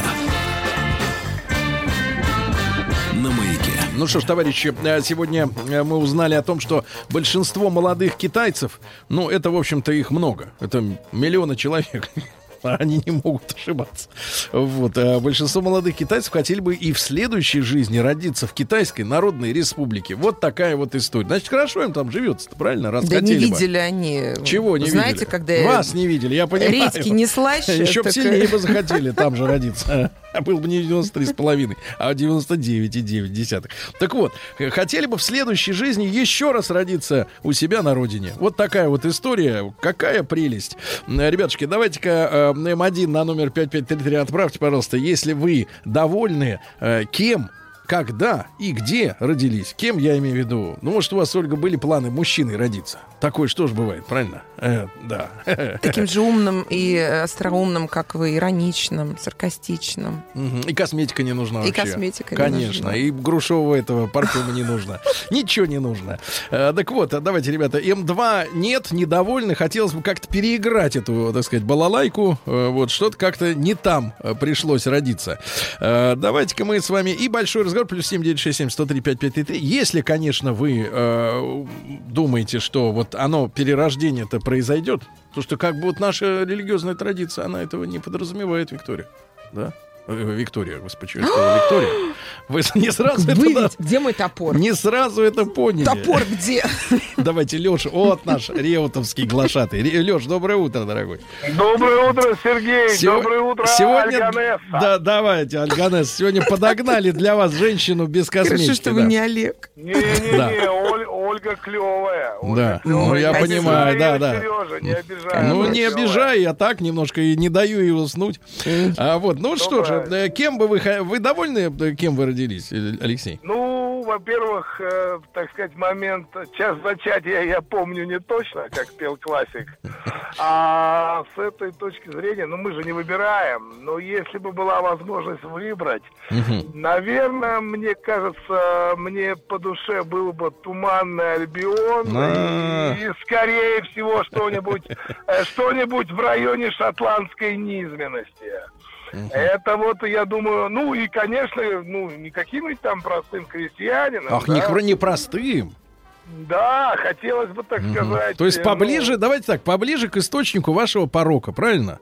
Ну, Э, почему сразу порока? Вино есть мира кровь, а мир наш кровопийца. Да брось, вы это что-то... как же нам не попса. пить кровь кровного Да, врага? попса, цитаты.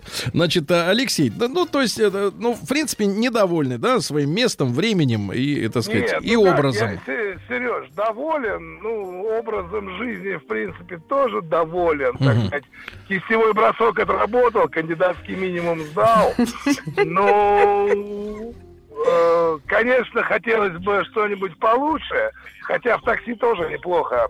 Много Понятно. Так это сейчас людей. такси, а раньше-то был бизнес, вы помните, Итаха. Ну, да, Ну, а и да, и да. А, Тайфун. а давайте так скажем, а то ли еще будет, давайте не будем зарекаться, Нет, вся жизнь конечно, впереди. Конечно, ну вот, конечно. отлично. Не отлично. важно, Хорошо. сколько раз упадешь. Да. Важно на один раз больше встать. Подняться, да-да, хорошо. Давайте Антона послушаем из Москвы. Ему 33 года. Антон, доброе утро.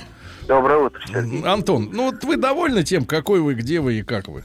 Я доволен. Вот, хорошо. А если б Я снова... родину люблю. А если б снова? Тоже здесь. Тоже нас. здесь. Очень хорошо. Вот прекрасно. В горах Шотландии горцем, пишет нам товарищ, да? Э, Вива Лякуба пишет, что доволен, но климат Калифорнии подойдет больше. Так. Э, Во Франции хотелось бы родиться до наплыва мигрантов. Слушай, ну у вас столько условий. В горах Шотландии. Вот, кстати, очень популярно. Вы говорите, что я в Англию езжу все время. Конечно. Э, ку- при- Украинцем и родиться в Киеве хотел бы человек. Как-то, мне кажется, не знаю. Нет, вы знаете, украинцами не рождаются, ими становятся. Ну вот. В особенности в Киеве. Давайте Антона из Москвы, вас уже 31 год. Давайте, Антон, доброе утро. Доброе утро. Мужчина. э, Сергей, Мужч- Ольга, да? Это Да, вы? да. Это вы, дорогой? я. Это вы? Ну что? че- И мне кажется, лучшего и желать не- невозможно. Э, Довольны тем, какой вы получили сюда здесь? Да всем довольно, абсолютно. Вот. И снова хотите так же? Не, ну в два раза как бы не очень хорошо. Да, да, Так, второй а- раз, Так. второй раз бы на Кубе родился. Я вот подумал. А кем бы это вы хотели бы быть там на Кубе-то? Слушайте, ну счастливым бедняком. Сигары, ром, кубинские вот эти вот женщины, нестройные. Ну, короче, вот все, что как А не сейчас. Вы там бывали лично-то? Бывал, конечно, да. Вот, и, хо- и вот бедняцкая участь вас устраивает вполне, да? На Ну, не Кубе а клево. Ну хорошо, я, я понял. Антон дауншифтер, э, по-нашему говоря, да? Сейчас он обеспеченный и с чемоданом, с деньгами, а там он бедняк и ром кубинский, правильно? Во, ну вот во Франции А про- вы-то где хотели бы? Ну, давайте, Сергей давайте, Валерьевич. мы сейчас разберемся.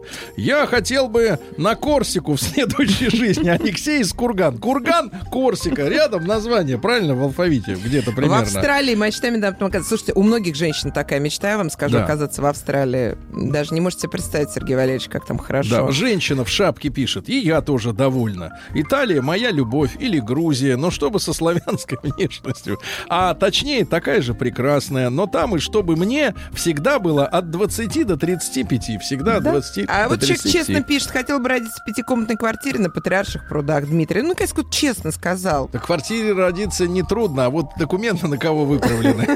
Значит, в Австралии мечта. Да? хотел бы... Австралия это пять. А, Вот, я живу и уже рада. А, Вот, ведь могло бы и не быть. Вот хорошее мнение от хорошей девочки. Я живу и уже рада. Понимаете, вот как надо Ладно. относиться. А вот вы родились где? В Пушкинских горах. Э, Я родилась в Туле, но детство провела в Пушкинских горах. Хотите да. снова? Э, Вы знаете... Сейчас поезд пойдет новый. В Пушкинские горы. Из Питера, да, будет ходить прямая электричка. А. Хотел бы родиться на Гавайях. Евгений из Курска, 41 год. Так, давайте, друзья мои, обязательно голосуйте М1 на номер 5533. Вы довольны тем, э, значит, где, когда то есть в какую эпоху, да, и кем вы родились, ну, мужчина, женщина, э, ребенок, э, старик. Вот, довольны. М2 нет, недоволен, хотел бы переиграть, если такое может быть, да. А, Вот. Родилась бы мужчиной, им проще, пишет замечательная девушка, я даже открою ее фотографию, Ирина. Она стоит с девочкой-ребенком. Ну вот, но, э, так сказать, в следующей жизни хочет быть мужчиной. Прекрасно. В Нижнекамске, пишет, хочет родиться Николай из Санкт-Петербурга.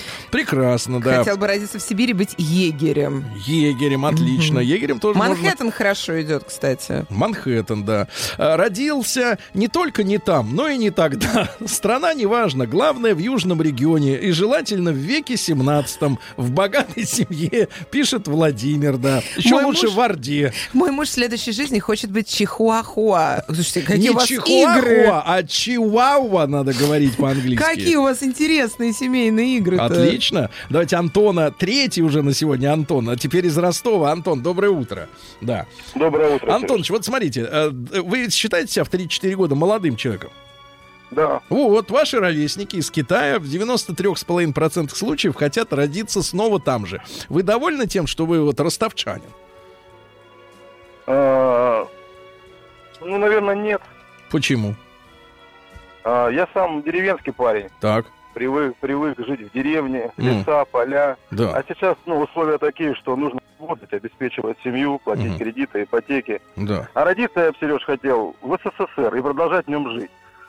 Потому что... А в каком, вот, в настроенность- каком году-то?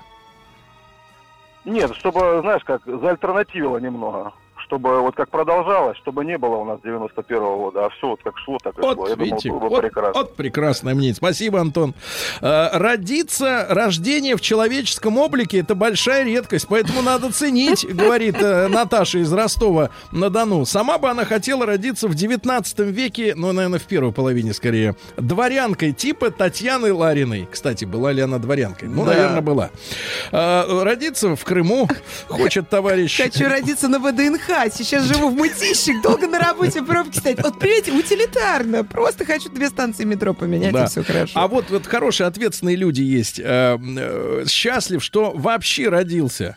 Вот, так как в гражданскую войну моего прадеда сильно ранили белогвардейцы, и он выжил из большой удачи. Дмитрий, 36 лет. Вот видите, как получилось хорошо. Э, хочу родиться на земле, кричит товарищ без фотогра- фотографии и без подписи. Манхэттен, да, вот употребляет. В маленьком, в маленьком городке в Швеции э, работать, э, э, так сказать, непонятно, Непонятно кем работать, да. кем. Но вот в маленьком городке, городке Швеции, э, я бывал в Швеции неоднократно, ребята, значит, более однотипной и социально, как говорится, ответственной страны я не видел. Все дома выкрашены в одинаковый цвет, все ездят на Вольво, вот, и, и два года назад им запретили на Рождество вывешивать э, за окнами по шведской народной традиции черных кукол. У них была такая традиция, вывешивать черных кукол. Говорят, негры обижаются. Негров нет, но вывешивать все равно нельзя, понимаете. И в Швеции, конечно, вы помните, мы с Русланом Ивановичем рассказывали, у него заболел зуб страшно, там флюс, нагноение. Первое, что ему предложил врач, который пришел на работу, правда, в 12, э, сказал, давайте мы вас морфием уколем. Вот почему человека тянет в Швецию. Да, но кукол жалко, да. Хотелось бы родиться в, в- в самолете компании Emirates. Там все включено. Снова родиться находиться в Дагестане. в Дагестане. Вот, молодец, товарищ, да-да-да. Было бы неплохо находиться с терхом, точка. Да-да-да, с терхом, хорошо, да. А, вот, э, в Питере очень холодно, хочу жить в теплой и вкусной Азии с азиаточкой по имени Мин Ли. Рекомендую, пишет товарищ, опять же, да. Ребятушки, обязательно проголосуйте. М1 на номер 5533. Довольны местом, временем э, и, так сказать, э, статусом, в котором вы родились, да, и полом. М2 два не, не очень. Хотелось бы как бы переиграть. 728-7171 э, наш телефон э, в студии, пожалуйста, можете, э, сказать, высказать публично. Может быть, голос, прозвучавший по радио, услышит вот это вот мироздание, ага. да, и поможет вам в следующий раз, например, родиться чихуахуа или кем там этим шпицем. Кто там самые любимые породы россиян? Йорком родиться этим. Э, в деревне Хоббитов в Новой Зеландии. Да, Папуа, Новая Гвинея, э, Арабские Эмираты. А, в Йеллоустонском парке бегать голеньким, пугать диких оленей. Кстати, Да. хорошо. Рауф из Израиля строчит. э, Хотел бы жить в Аждоде и живу, кстати. За всю историю города впервые в Аждоде установили в этом году елку. А что А что Аждот? случилось? Аждот это Израиль. А, это город? Неважно. Вот, главное, что елку установили с чего-то вдруг. Это, наверное, политкорректность на Израиль надвигается. Вот, а, родился в горах Памира, хотел родиться на равнине. Это значит Россия. Вот, в следующий раз в России. Вот, дальше. Монако. Ну, Монако скучно. Вы что? Где-нибудь в тайге и трудиться шишкобоем. Бой это в смысле не мальчик, а в смысле тот, кто бьет шишки на лету. А, Вот. э, Где хотел, там и родился. А, Да, в Йеллоустонском парке. Родиться на Марсе. А, Вот. Э, Опять в Петергофе. Слушайте, какие у нас все-таки замечательные патриотичные люди. Ребята, я напомню, что 93,5% молодых китайцев э, заявили, что в следующей жизни, но у них в Китае такая традиция, выбирать, где родиться. А, вот, а хотели бы родиться у себя снова в Китае. Вот они так об этом говорят. Вы обязательно сейчас проголосуйте. М1 на 05533. Вы довольны тем, э, кто вы, где родились, в какое время, да, в целом довольны, и, и- и какой у вас пол. Э, вообще собой довольны и жизнью. М2 нет, хотел бы при возможности переиграть, да, Ольга? Как и вы, например.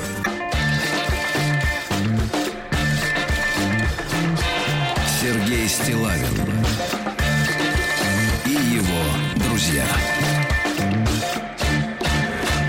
Друзья мои, итак, с- 93,5% молодых китайцев хотят снова родиться у себя в Китае. Э, Если у вас есть варианты как-то переиграть историю в следующий раз, то, пожалуйста, сообщите об этом.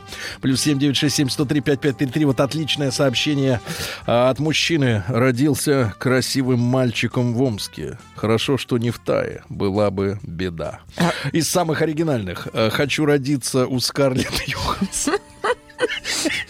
А вот, а вот идеальный мужчина, маминкин, эм, э, э, мне все равно где родиться, лишь бы от моей мамы, Вова из Хайпы. Вове причем лет 60 на вид. Ну, я понимаю. Привет, а? Вова. Да-да-да.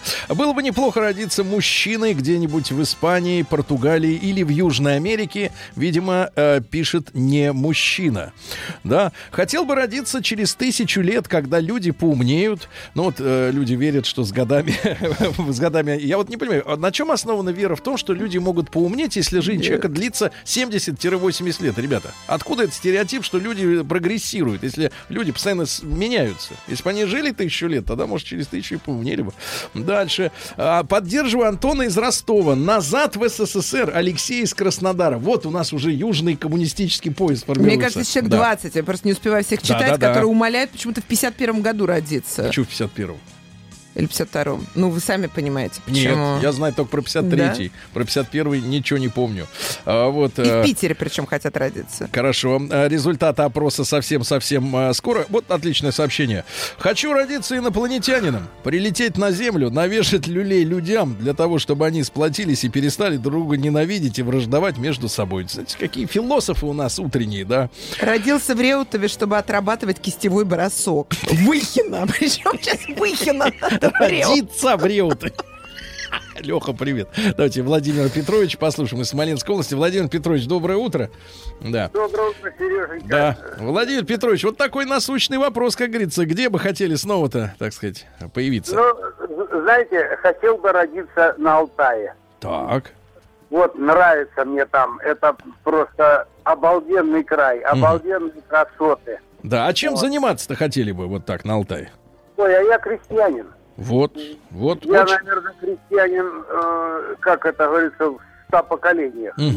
Понятно. Кстати, Ольга, э, спасибо большое. А, меня очень смущает, э, что молчат в основном девушки, потому что Девушки вообще не э, на самом пишут. деле самая развитая фантазия, или как говорили в советское время, развитая, вот, а у, у женщин, они же все время фантазируют на тему своего будущего, правда, редко, когда его ум- умудряются воплотить, но тем не менее, сегодня почему-то, вот, вот шанс, ребята, представляете, если сейчас калачакра разверзлась, и все ваши сообщения э, за- засасывает вот таким информацией, информационным потоком и воплотит в реальность вот в следующий раз. Представляете, вот, вот сейчас есть возможность. Вот Я наш- в Ницце, я в Ницце или в Каннах. да не надо вам в Ниццу.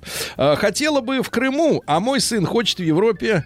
Так, родилась и живу в России, это прекрасно. Наша страна самая большая и красивая. У нас самая богатая история. Больше других стран. У нас талантливых людей. Да в конце концов, не стыдно, что мы живем не в каком-нибудь замшелом Лихтенштейне. Написано Ну без ладно, ошибок. ну, а вот если так, по-хорошему, ну холодно же. Тихо, ну. так что хотелось бы еще неоднократно родиться именно в России. Марина из Воронежа. Не вот так. холодно вам Вот. в Воронеже? нет? Мне же не хочется нормально. вот в Ницце, например. Да, я бы хотел родиться птичкой. Летаешь и радуешь. Главное, чтобы сверху не напал коршун. А, ну вот, в России, в Сибири а, хотелось бы просто снова родиться. Вот видите, вот тут реалисты уже. Петр Э, Осетр хотел бы родиться в Вашингтоне в Белом доме, поднабраться сил, потом как устроить там диверсию. Мальчишки, бальчиш, Петр. Мгм. Ну, Я понимаю вас. А, Ольга, у вас нет вопросов э, и претензий к вашему рождению, да, сегодня? Почему я же вам сказала, хочу в Ницце? Или в Каннах? Я вас осек. Ну, вы осекли. Ну, хорошо, окей, хорошо. Я хочу опять родиться в Туле, в центральном родильном доме, эм, много лет назад. Эм, на самом деле, я хотела бы родиться сейчас, потому что я все время думаю, что если бы я родилась давным-давно, э, как бы я жила, например, вот без зубного, без стоматолога, да, как мы жили. То есть мне кажется, что родиться надо хотеть позже, а не раньше. Раньше нет. Не хотите раньше, без зубного, Нет. понимаю. А может быть, Земля это ад какой-то, ад другой планеты? Тогда в следующей жизни хотелось бы обратно на ту планету, пишет Надежда из. Видите, женщины у нас Видите, подключились. Да-да-да. Да. Да-да-да. Хочу заново родиться в 1982 году в набережных Челнах, чтобы заново проучас... по- почувствовать запах белой изоленты, которую мама приносила с завода КАМАЗ, пишет нам Ленар. Вот так. Рожусь где хочешь, кроме Иванова. Да. А в следующей жизни, если повезет, буду мужчиной в России. Э, Таня, 30 Ну, лет, понятно. Москва. Да. Э, Хотелось бы родиться здоровым и пофиг где. Э, Вот. А если есть на свете рай, это Краснодарский край, пишет товарищ. Но, судя по отправленному сообщению, он не живет в Краснодаре, да. Вот. э, Вот. Хотелось бы родиться в начале 20 века в Германии и замочить Гитлера. Вот я говорю, много За- собралось таких очень революционных Отва- мужиков. Замочить. Ну, да. Ай да, ребята. Вот, главное не в Мочить. Омске оказаться. Вот, к сожалению, люди так неполиткорректно выступают, высказываться, высказываются. Вот. Родился в Сергиевом Посаде, сейчас живу в Питере, нашел себя тут. С удовольствием езжу на родину в гости к родителям и ни о чем не жалею. Николай, 33 года. Кстати, мужчина с вашим любимым именем Николай. да? Николай. Хотел бы родиться на Садовом кольце, прямо на кольце. Главное, Там- кем стать. там опасно, там 8 полос Ой. движения. Э, Вот. Родиться в 90-е и не упустить момент, товарищи из Таганрога. Но чтобы не упустить момент в 90-е, надо было родиться как минимум в 60-е. Вот. Тогда рулили ребята из тех, э, Хочу в замшелом. Лихтенштейне. Да-да-да. Очень ну, замшелый. Лихтенштейн, конечно, это тоска ну, смертная. Да, ну вообще. что вы. Только duty free единственно радует. Вышла а так- замуж за японца только красивого. Ну ладно, ладно, это вам так кажется, чтобы за японца А ваш любимец Реутов туда и пишет, Леша, не успокоится. Для любителей совка, Леша, Да, как да. же вот ты к родине-то своей относишься? Совок, ты же офицер, недоучка, можно сказать, да. А, Чтобы они попали все в 37-й. Ну правильно, так правильно говорит, я солидарна. Ну что вы, с? Today. Да, вот. Ну и, короче говоря, а вот вышла бы замуж, пишет женщина, а вот вышла бы замуж за японца. Но это неправда. Ну слушайте, японские мужчины не очень. Только красиво. Не очень. А теперь цифры, товарищи, нашего сегодняшнего опроса. В Китае молодежь, ну, ну, у нас в вопросе участвовала не только молодежь, а и люди зрелые. А 93% с половиной молодых китайцев хотят снова родиться у себя в Китае. А у нас цифры следующие. 69% довольны тем, кто они, в какое время родились и кем. А вот 31% хотел бы переиграть ситуацию. Вот так. Вор должен сидеть в тюрьме, верно? Запомни, Шарапов, наказаний без вины не бывает. Указание руководства живыми вас не брать. Товарищ полицейский. Дорогие друзья, итак, наш э, специальный проект, посвященный 300-летию российской полиции, милиции, полиции, э, набирает свои обороты, и я надеюсь, э, связь у нас с Евгением Викторовичем Анисимов, Анисимовым налажена. Евгений Викторович, доброе утро. Доброе утро. Вот, Евгений Викторович, как погода в окрестностях Петербурга? Все течет и тает. Все течет и тает. весну. Да. Итак, Только по тьме. Да-да-да. Итак, Евгений Викторович э, Анисимов, историк, профессор Высшей школы экономики, профессор факультета истории Европейского университета в Санкт-Петербурге, доктор исторических наук. Ну и э, сегодня мы как тему э, заявляем времена Александра Первого, да? Вот. И образование вообще Министерства внутренних дел в нашей стране. Это если мы успеем, правильно? Да, Вот. и одно дело, которое очень интересно. Я думаю, этот такой разрез будет любопытен. Ну, э, я уже раньше с вами об этом говорил, что, в принципе, создание всех государственных учреждений в России преследовало самые благие цели, да. И Александр I э, был организатором, э, зачинателем министерств в России. С тех пор вообще пошли все министерства. И среди этих министерств был, было Министерство полиции поначалу, но потом оно слилось с Министерством внутренних дел. И вот Министерство внутренних дел э, существует постоянно с начала XIX века. Это вообще довольно любопытное явление, вообще в некотором смысле такой монстр, потому что э, она охватывает массу самых разных дел, и, и просто полицейских, ну и а, в значительное время вообще и тайная полиция, и потом санитарное состояние, цензура, противопожарная, статистика, печать, надзор за промышленностью, ветеринария, техника строительства и так далее, и так далее. А все для чего это делалось? Принудить осуществлять все распоряжения правительства. Вот. И в этом смысле, конечно, э, как вы понимаете, ста- министерство стало главным в России. Собственно, и э, до сих пор оно является одним из важнейших.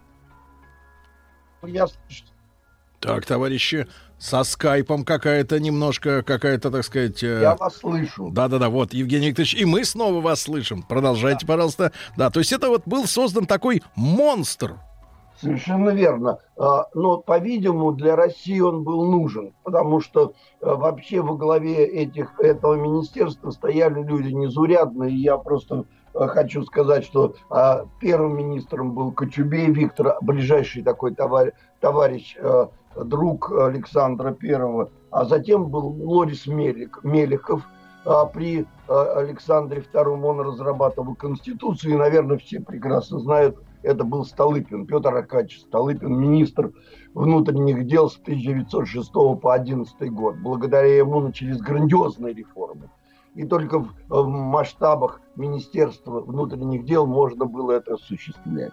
Мгм. А, э, Евгений Викторович, а если вот переносить на сегодняшнюю ситуацию, вот м, полномочия того Министерства внутренних дел, вот этого монстра, да, который контролировал всех и вся, э, сегодня между какими распылены ведомствами?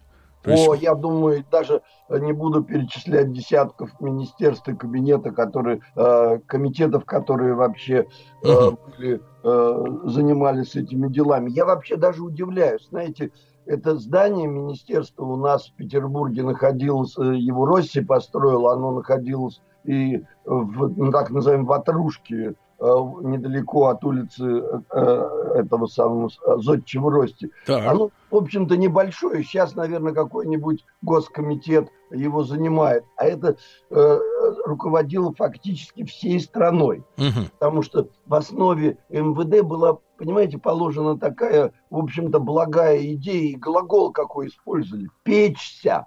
Печься Мгм. о благосостоянии народа, спокойствии, тишине и благоустройстве. Да. Вот. И еще один очень важный момент, который тоже вот э, я всегда понимаю, говоря с вами, что всегда нужно перекидывать мостик к современности. И вот, значит, этот Кочубей, когда организовывалось министерство, он разговаривал со Спиранским. Михаил Михайлович Спиранский – это вообще как бы отец нашей бюрократии. То есть ведь, в принципе, бюрократия не так плоха, как э, иногда э, говорится, потому что она облегчает нашу жизнь благодаря каким-то стереотипам. Да. Да. Э, э, Сейчас мы снова будем восстанавливать работу наших, э, так сказать, средств связи, например, скайпа, друзья мои, потому что, да, Да, вот, е- еще раз, да, еще раз, Евгений Викторович, бюрократия не так плоха. Да, бюрократия не так плоха, потому что, принципе, э, если она хорошо работает, мы ее не замечаем. Да. Вы, наверное, сами сталкиваетесь э, с, там, не знаю, сайтом госуслуг. Мгм. Когда ты едешь совершенно спокойно, нарушаешь правила, и тебе на смс приходит, что ты должен оплатить штраф. По-моему, это очень неудобно. Да. То есть Вот. во- вообще человек не нервничает, нарушает спокойно, платит спокойно, спокойно, Да. как говорится, живет. Да, никто у него номера не снимает. Так вот, одна из важных вещей, которая была заложена в основу министерства, и поэтому вот когда вы говорите о связях с современностью, мне кажется, очень важно. Вот этот Кочубей Виктор Павлович, который основал министерство, он все время беседовал с главным реформатором Спиранским. Вот запись такая. Провел вечер со Спиранским. Главный предмет разговора – польза гласности. Мгм. Польза гласности как средство для назидания одним и обуздания другим. Когда все будет всем известно, тогда не будет нарушений. И вот это, по-моему, очень важная вещь. Публичность правительственной политики. И когда мы, в сущности, у нас сейчас как бы Навальный работает в этом смысле, потому что вдруг вскрываются такие дела, которые надо бы смотреть. Но вот у, у- у слова гласность у нас не очень хорошая такая э, репутация приобретена с, начала, с конца 80-х годов, да, когда во время перестройки Михаил Сергеевич эту политику объявил, и, это сказать, началось бордельера.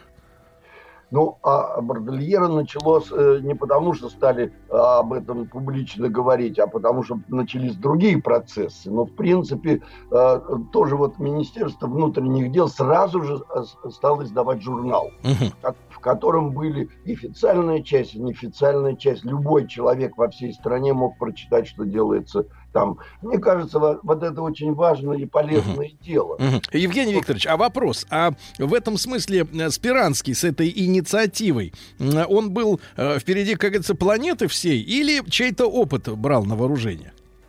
Ну, конечно, он э, брал опыт на вооружение э, революционной Франции, вообще Ага. всех процессов, которые происходили на Западе. Но, вы знаете, вот э, его достоинство, самое главное, состояло в том, что он умел приспособить это к условиям России. Это я не иронически говорю, ну, мы все-таки должны понимать, что мы особая страна, э, действительно, между Азией и Европой, и как это, есть шутка такая, когда мы в Европе, то чувствуемся азиатами, а в Азии европейцами. Мгм.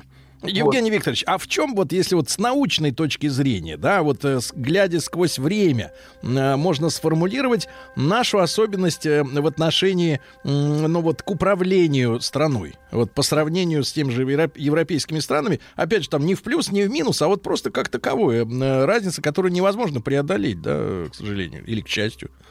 Ну, э, если э, говорить о, о большем, то это, конечно, э, постоянное пересекание и слияние разных ветвей власти. Законодательной, судебной, исполнительной. У нас с этим во многом, ну, мы знаем, как мы судим о суде нашем и тому подобное.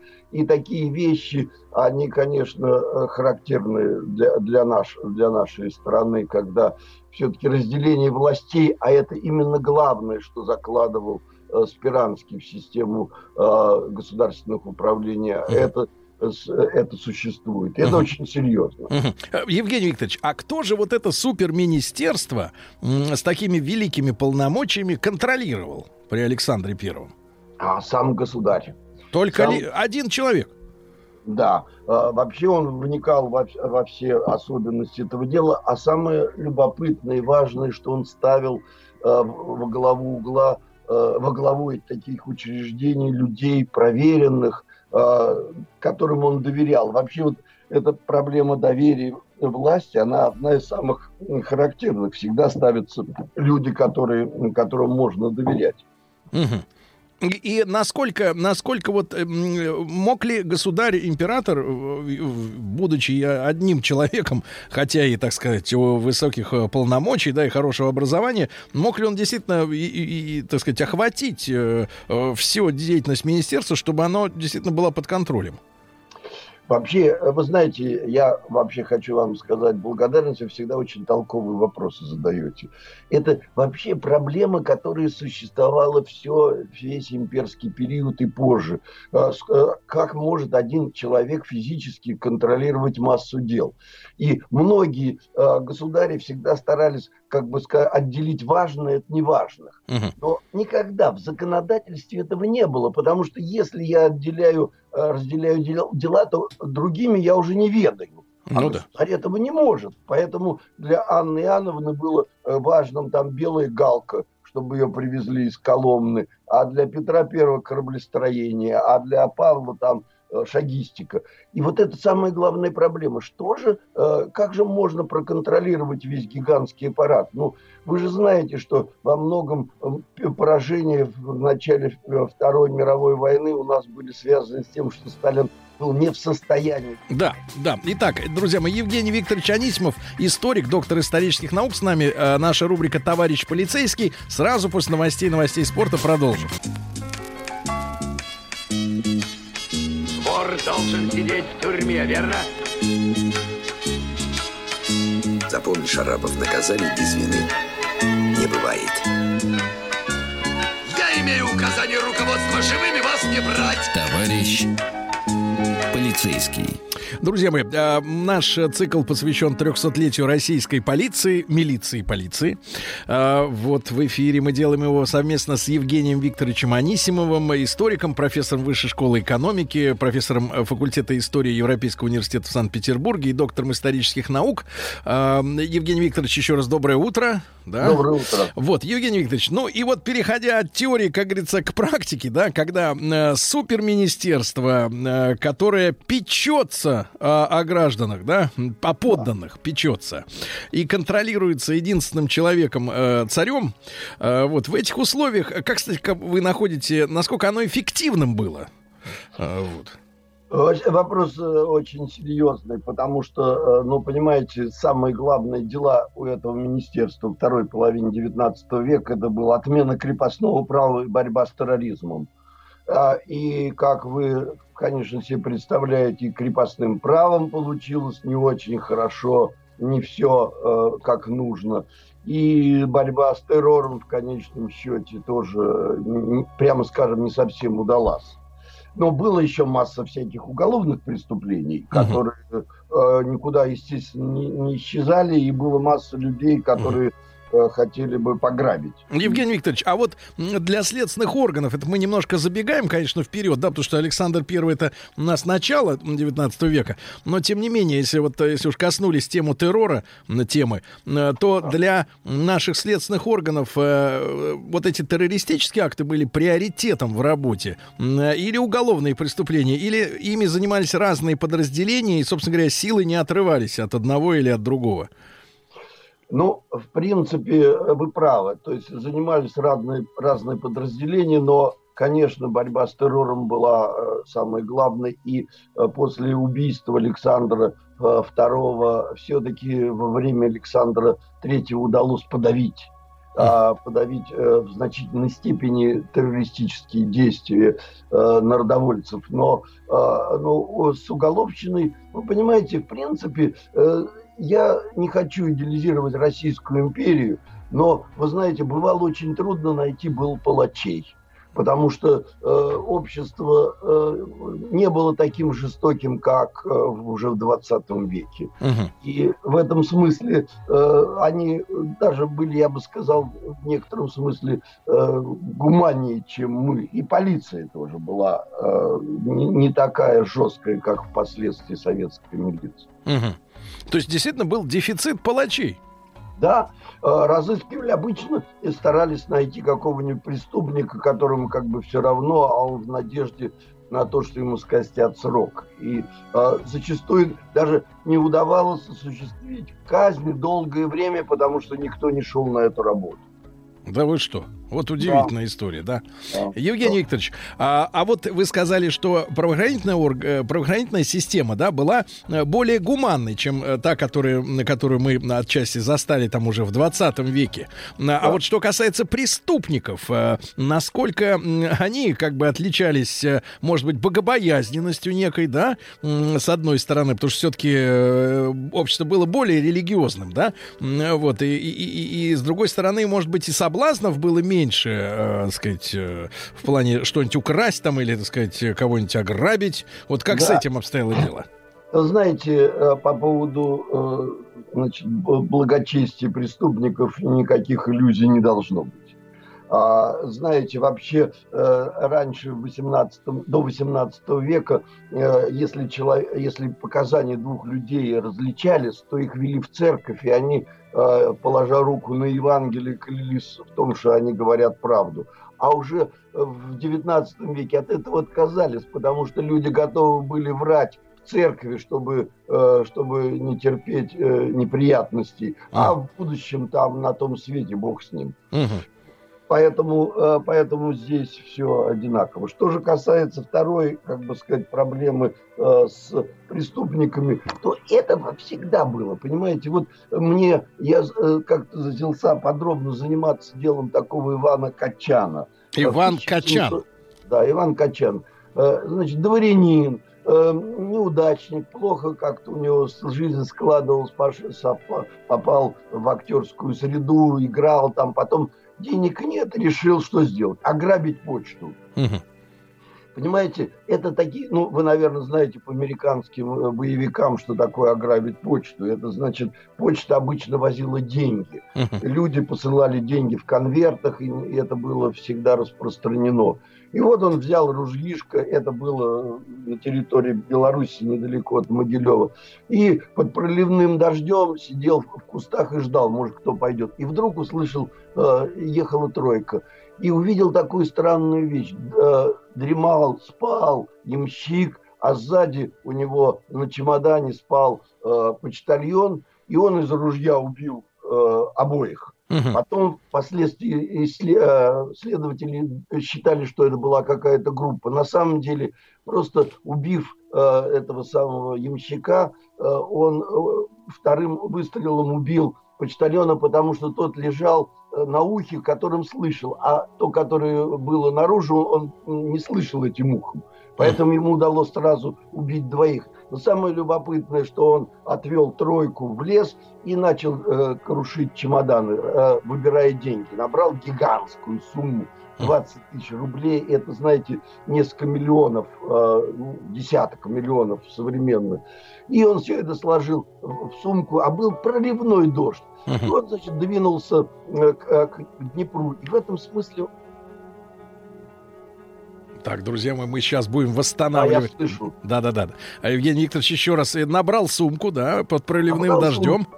Да, и пошел к Днепру. И в этом он а, а, опередил всех следователей, потому что все дороги перекрыли, начали всех хватать. Кстати, похватали массу всякого народа. Угу. А он за рубль купил, ел, а, купил лодку и поплыл. Но самое любопытное, иногда он останавливался на берегу и сушил деньги.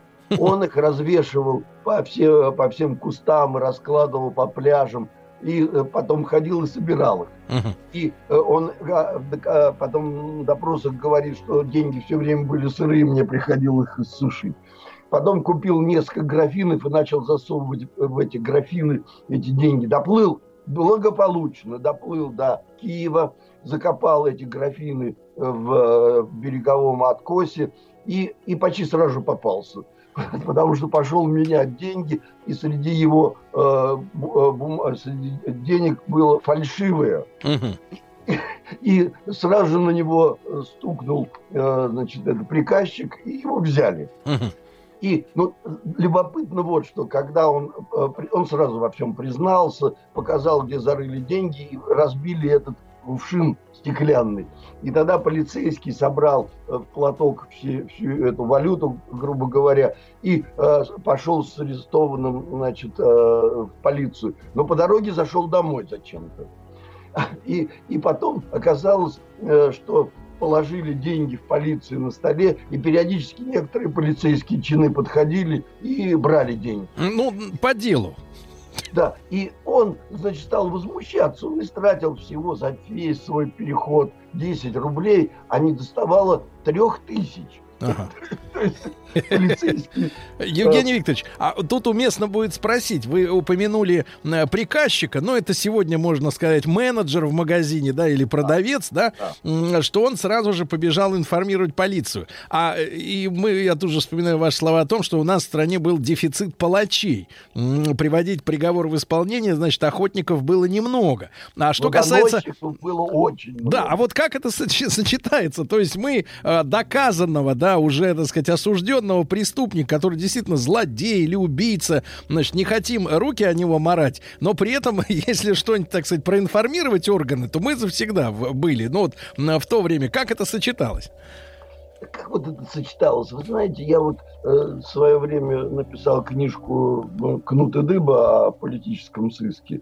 И хочу сказать, что доносительство вообще это не просто там черта людей, это вообще такой институт государственный контроля.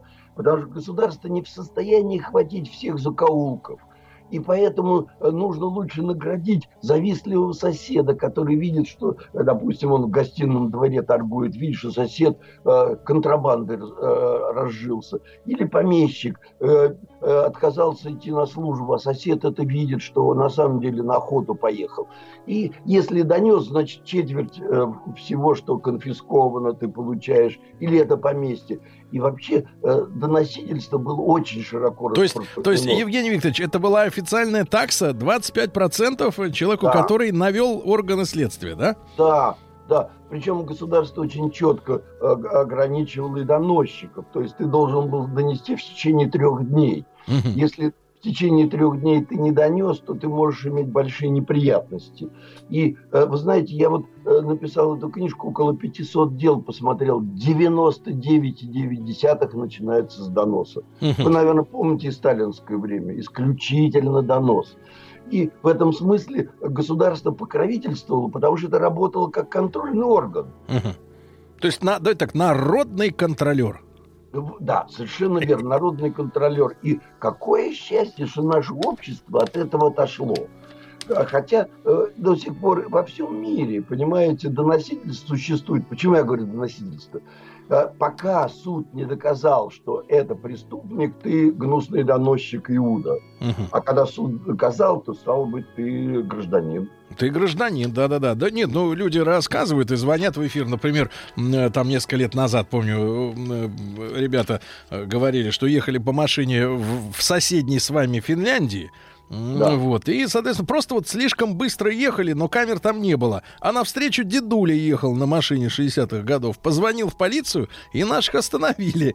Вот, говорят, что слишком быстро вы ехали. Нам о вас сообщили. Вот, хотя так вот э, днем с огнем, в принципе, полицейских не увидишь. Их так, э, так сказать, так много, как у нас патрульных машин, в принципе, там в Европе-то и нет. Вот. Звонят люди, стучат, информируют, да. Такая да, при... да, я с этим постоянно сталкивался. Я помню, в Америке на телефонной будке внутри написано, тот, кто увидит, что человек ломает этот аппарат, значит, может получить премию тысячи долларов. Но, а, но может ведь быть человек, который зашел уже, а, когда там сломан был аппарат, а ты на него донесешь, он не причастен к этому делу. Угу. То есть вообще доносительство, исполнение гражданских, а, как бы сказать, обязанностей, прав, это дело очень угу. тонкое.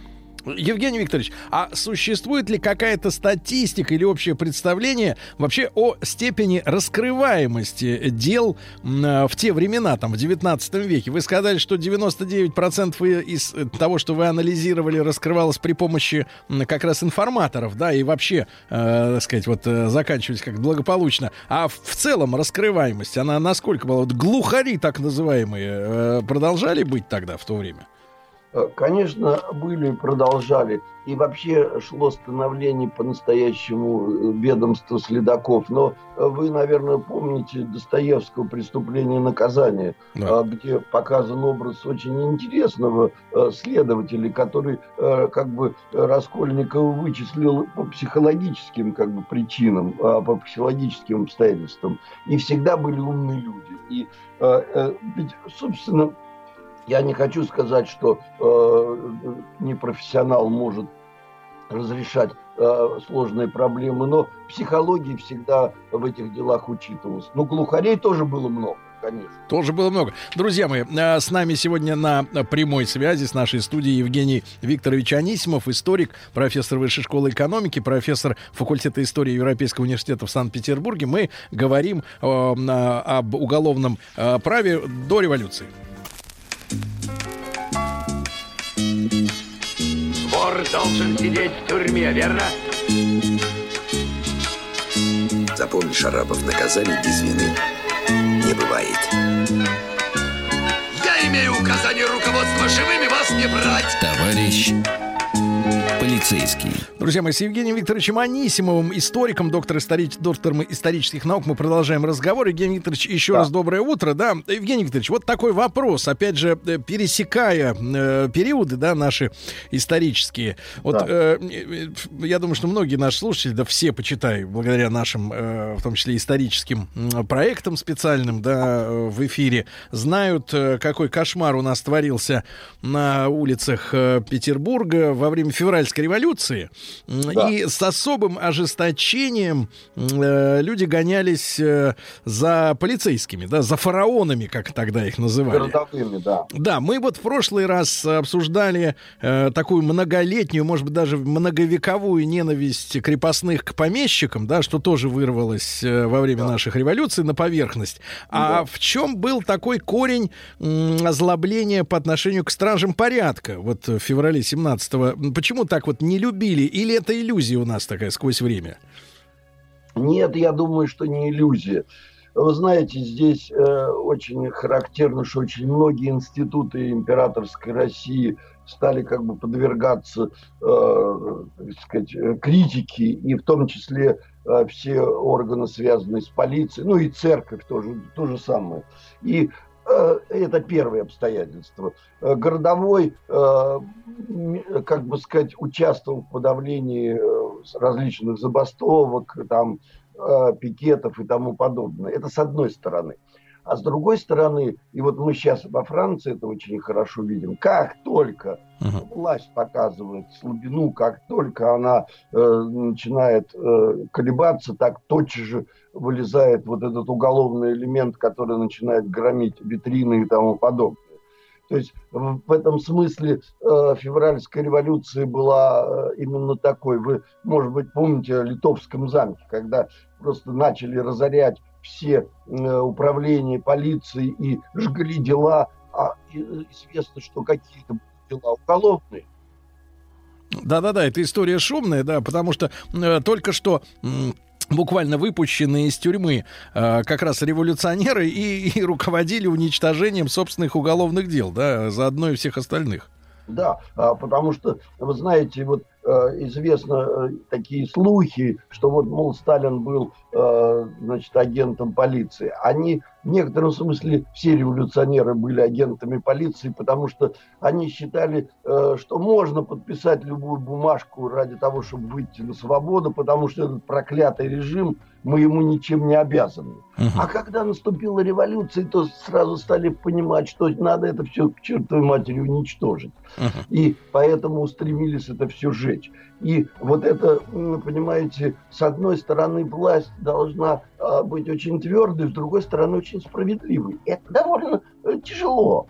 И в данном случае вот полиции, городовые, хотя, вы знаете, и, наверное, и до сих пор это существует, когда вот ты живешь э, в районе, знает, знаешь полицейского, особенно вот в сельской местности, когда есть дружеские отношения, связи. То есть это люди, они же служат, они же работают – и, э, и многие из них очень достойно, и большинство из них достойно. А, но те, которые начинают зарываться, то, конечно, первым делом э, их начинают уничтожать. Uh-huh. И все улицы Петербурга были покрыты, как бы сказать, телами этих э, городовых и вообще интеллигентов и всех, кто там был в очках и э, выглядел прилично. Uh-huh. И начались первым делом ведь погромы э, винных магазинов. Да. Да, Евгений Викторович, и такой вопрос, короткий. Вот э, в советское время, да, но мы еще застали а, такой образ а, милиционера, как дядя Степа, да? да. Это вот такой вот он а, а, улыбчивый, красивый, высокий, сильный, справедливый, в общем, друг людей, правильно? Вот, а такой дядя Степа, идеализированный. А до, до, до революции, вот городовой, он как народом воспринимался? это хороший вопрос. Э, э, он э, в демократической среде очень негативно. А, а среди мещан, ну, вы знаете, городовой обычно стоял на перекрестке. Да. Он всех знал, он все наблюдал, он там лишний раз матюгнет там извозчика, который не туда поехал. Это, да, еще было такое понятие будочник – в этой э, будке э, по ночам дежурили полиция, полиции. Бывает иной пьяненький там и заночует, потому что жена его не пускает. То есть было по-разному, но в целом для революционеров и левых полиция означала крайне негативное явление, связанное с самодержавием и царизмом. А между тем мы знаем, что полиция и наводит порядок необходимый Э, это нормально.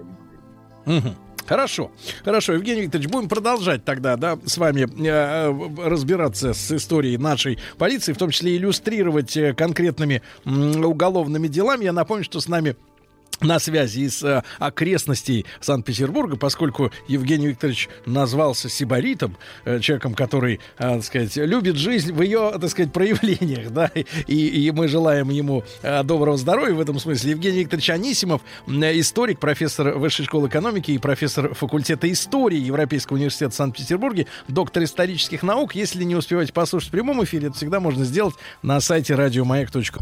Радиостанция «Маяк» совместно с образовательным центром «Сириус» представляют проект «Лекториум». Э, друзья мои, ну что ж, про, про, мы продолжаем нашу просветительскую э, работу, естественно, совместно с, э, без них никуда, с уважаемыми э, докладчиками, лекторами, профессионалами, и я рад видеть нашей студии вновь, вновь, мы как-то вот один раз э, не так давно э, повстречались и э, решили всем нашим коллективам, что нам надо встречаться снова. Э, уж очень важная информация достается нашим слушателям и нам тоже.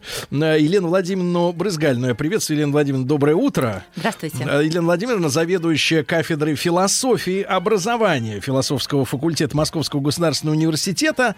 Э, мы говорили о, в прошлый раз о сращении, как говорится, э, искусственного интеллекта и человека, о наших с вами, в общем-то, безрадостных перспективах. Вот. А сегодня продолжим такую обучающую нашу лекцию, да, знакомство с тем, что происходит в мире. Может быть, отчасти вы о, о чем-то подобном либо догадывались, либо, э, так сказать, э, слышали местами. Но сегодня мы как-то с научной точки зрения поговорим о биополитике. Вот, мы, мы знаем, есть геополитика, вот, а это биополитика. И смысл другой, да, у этого слова совершенно. Э, Елена Владимировна, мы все во внимании. Ну, я бы начала с того, что не стала все наши разговоры маркировать однозначно алармистски. Действительно, когда мы не очень о чем-то знаем, у нас рождаются страхи. Сегодня мы будем говорить о биополитике, и это пример научного направления и нового типа социальной практики, основанный на приложении биологических знаний и подходов к анализу политического поведения людей, а также к тому, чтобы сформировать некоторые рекомендации о том, как, зная биологию, угу. можно было бы объяснять поведение человека в политически значимых ситуациях, ситуациях, влиять на него и предсказывать. Например. То есть, то есть вот, э, Елена Владимировна, мы перед эфиром пары слов обмолвились. Я так э, как бы вас внимательно выслушал и понял следующее, что э, человек, если мы отталкиваемся от дарвинизма, э, человек, поднявшись над обезьянами и став человеком, все-таки э, в основе своей не перестал быть животным, да, и вот затрагивать эти его животные черты, которые на подсознании сидит, да, э, в плане его социальной, так сказать, с ним работы, да, вот это имеется в виду. В 20 веке очень большое внимание уделялось социальной природе человека. Разные политические режимы утверждали, что можно влиять на образование и на воспитание, и тем самым менять самого человека.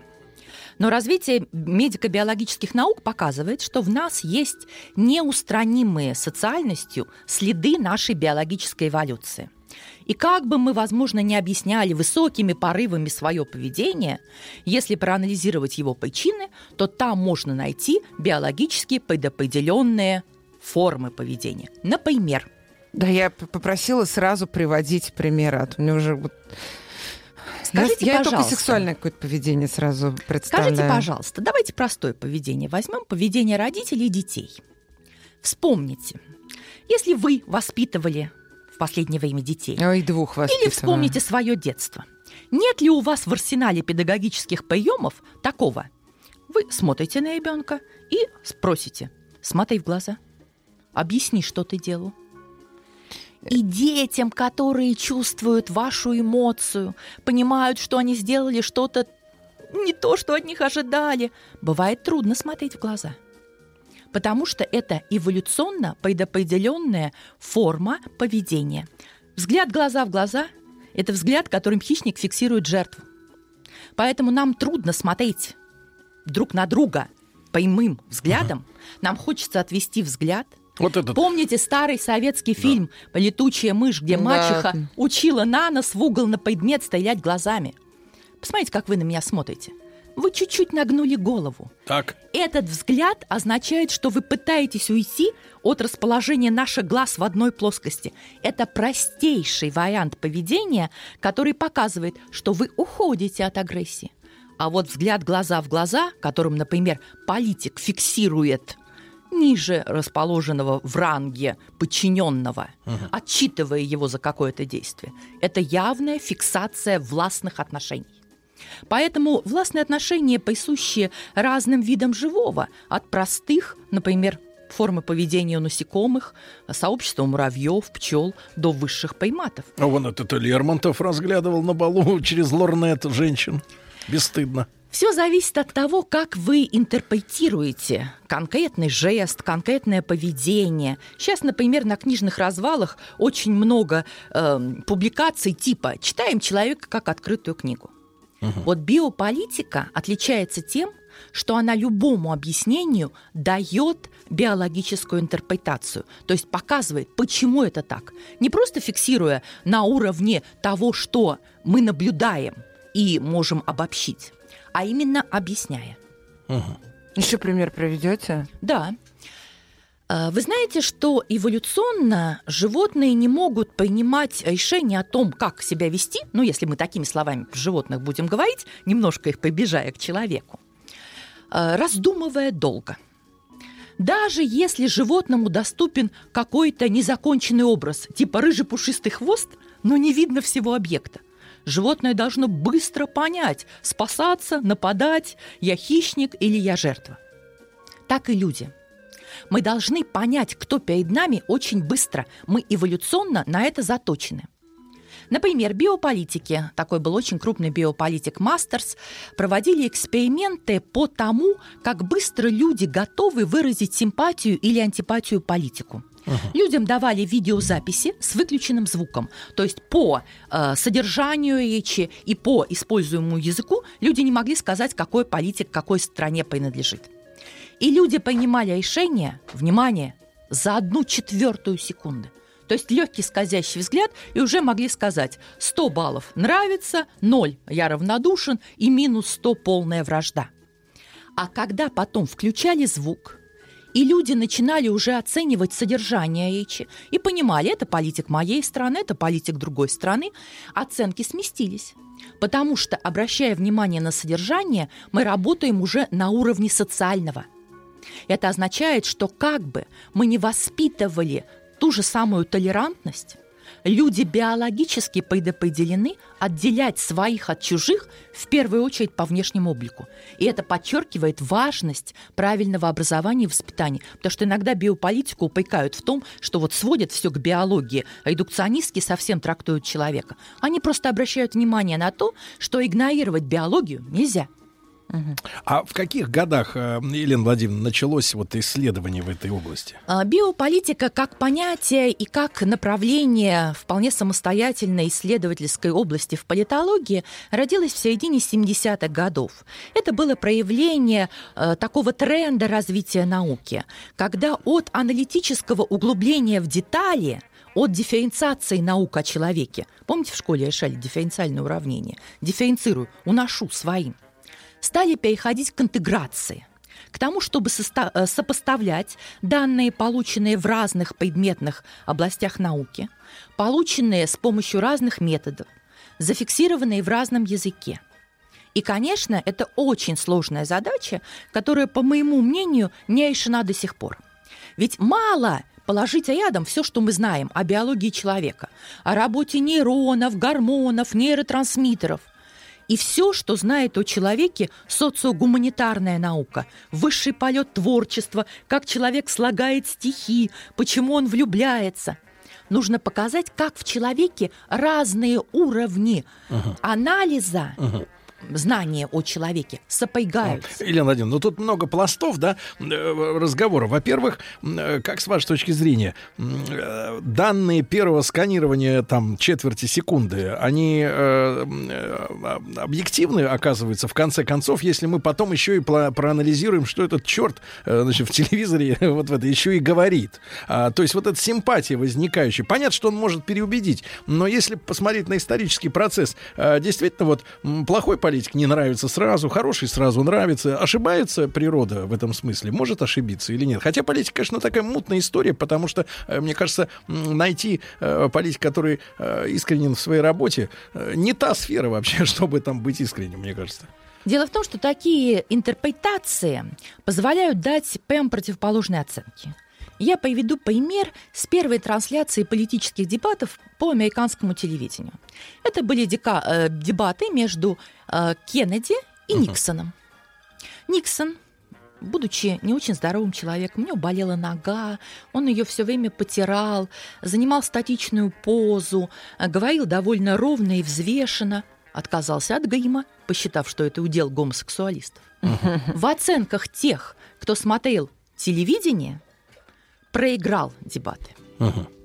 Потому что люди сказали, ну, он как-то не очень уверен в себе, он как-то зажат, у него блестит лицо. Это так происходит, когда мы волнуемся. А вот люди, которые слушали дебаты по радио, сказали, что в них эм, э, Никсон победил. Потому что он говорил спокойно, его речь была размерена, и она воспринималась именно с точки зрения содержания. А Кеннеди отдали преимущество, соответственно. Те, кто смотрел телевидение, он воспользовался гримом, он сидел в расслабленной позе, он прекрасно выглядел. А вот с точки зрения звучания, его голоса, пауз, тембра, он проиграл. Поэтому люди, обращая внимание на разные аспекты поведения, не имеют цели дать какую-то объективную оценку. Симпатия и антипатия возникает в нас нерационально. Вот когда мы начинаем анализировать, да, мы включаем э, те механизмы, которые позволят нам как истинное или как ложное оценить э, то, что нам послал в виде сигнала политик. Но первое решение нерационально, эмоционально. Э, Елена Владимировна, с нами Елена Владимировна Брызгалина, заведующая кафедрой философии и образования философского факультета МГУ. Мы сегодня говорим о биополитике. Елена Владимировна, ну вот разного рода шарлатаны, коучеры, психотерапевты, психоаналитики, да, и прочие наставники, которые сегодня э, рубят бабло, э, чтобы помочь, ну, например, женщину, к примеру, да, женщинам найти мужика. Да, а вот мет- методику, методики, Обращайте которые внимание. там с 70-х годов изучаются в биополитике, э, э, сказать, транспонируются в, э, в личную сферу, да, для того, чтобы, например, охмурить мужика, охмурить, Да, это возможно. Например, да. э, биополитики взяли от такой науки, как этология, развивающаяся с 30-х годов э, 20 века дисциплин, понятие «эйлизеры».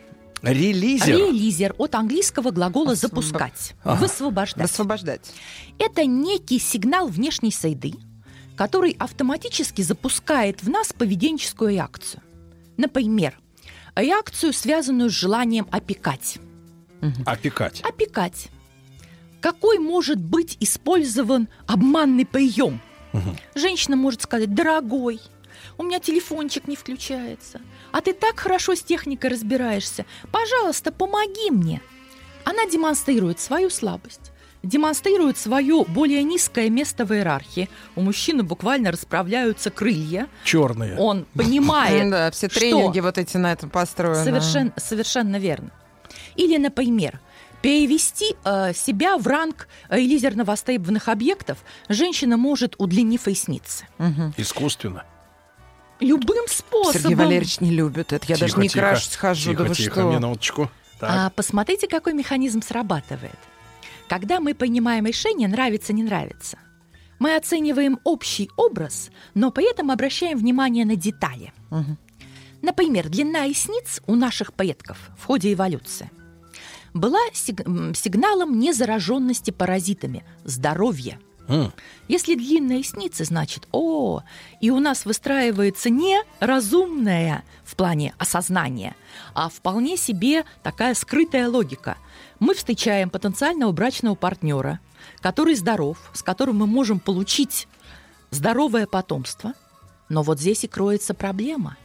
Если мы на таком уровне воспринимаем себя и другого, то мы, конечно, существенно обедняем представление о природе человека. Поэтому знания о биологии обязательно должны быть наполнены некоторым гуманитарным содержанием и дополнены социогуманитарным знанием. А вот, Вот коучи, про которые вы, вы говорили, Шарлатан. они работают именно на манипулятивном уровне. И можно, конечно, трактовать политику как чистую сферу манипуляций.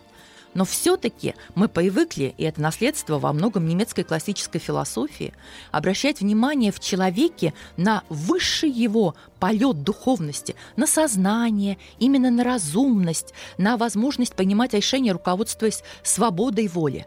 Вот биополитика немножко ограничивает трактовку человека, считая, что если мы существа биологические и укорененные в природе, то есть ограничения на проявление собственно человеческих свойств. Вот в этом э, основная критика биополитики, которая вот в последние десятилетия разворачивается. Ну, Елена Владимировна, а все-таки про ресниц-то сколько надо нарастить, чтобы клюнул лох? Ну вот есть коллеги мои, биологи, которые говорят, длина ресниц меньше 6 миллиметров не дает шанса на любовь с первого взгляда. С да вы что, взгляда. 6 миллиметров, девочки, записались быстренько на подклейку ресничек. Скажите, а все-таки вот вы как считаете, сколько процентов рационального и рационального реально в нашем выборе? Вот меня всегда это волнует. Я вот где-то думаю 80 на 20. Э, Я затруднюсь установить пропорцию, потому что многое зависит от ситуаций. Когда мы не обладаем знаниями, ну, например, научными, биологическими, мы все равно делаем некий выбор, но его нельзя назвать решением. Мгм. То есть у нас нет по- полноты данных, у нас нет алгоритма. И, соответственно, мы уже, по-моему, об этом говорили в прошлый раз. Когда мы понимаем решение, мы можем сказать, оно истинно или ложно. Когда мы делаем выбор, это наш выбор, который во многом обусловлен всей нашей биографией. Не только уровнем наших знаний, а тем, какой конфессии мы принадлежим или не принадлежим, какое у нас ближайшее окружение. Ну, то есть мы данные для выбора мы жизни. выбираем все равно иррационально, получается, да? А, они предопределены нашим существованием в социуме. Тем, какие мы прошли этапы социализации, какое образование получили, с кем мы общаемся, на кого ориентируемся как на авторитета. Вот эти параметры, они в большей степени социальные, чем биологические. Мгм. Поэтому вот этот уровень биологического должен использоваться для объяснений строго в ограниченных масштабах и сферах. Но биополитика претендует на всеобъемлющее объяснение от личной жизни до политических выборов. Но, Елена Владимировна, мы должны точно сказать нашим слушателям, что э, использование услуг э, коучеров, которые могут на научной, в том числе, основе, э, ну, так сказать, обучить э, человека или женщину, да, человека или женщину э, каким-то приемам, да, охмурения э, мужчины, вот. А мне кажется, вся эта история напоминает следующее, что, да, э, ч- человеку могут дать в руки, грубо говоря, удочку, чтобы выдернуть э, рыбу из пруда, но у вас нет э, ни, ни костра, ни этого, ни горшка, чтобы сварить уху.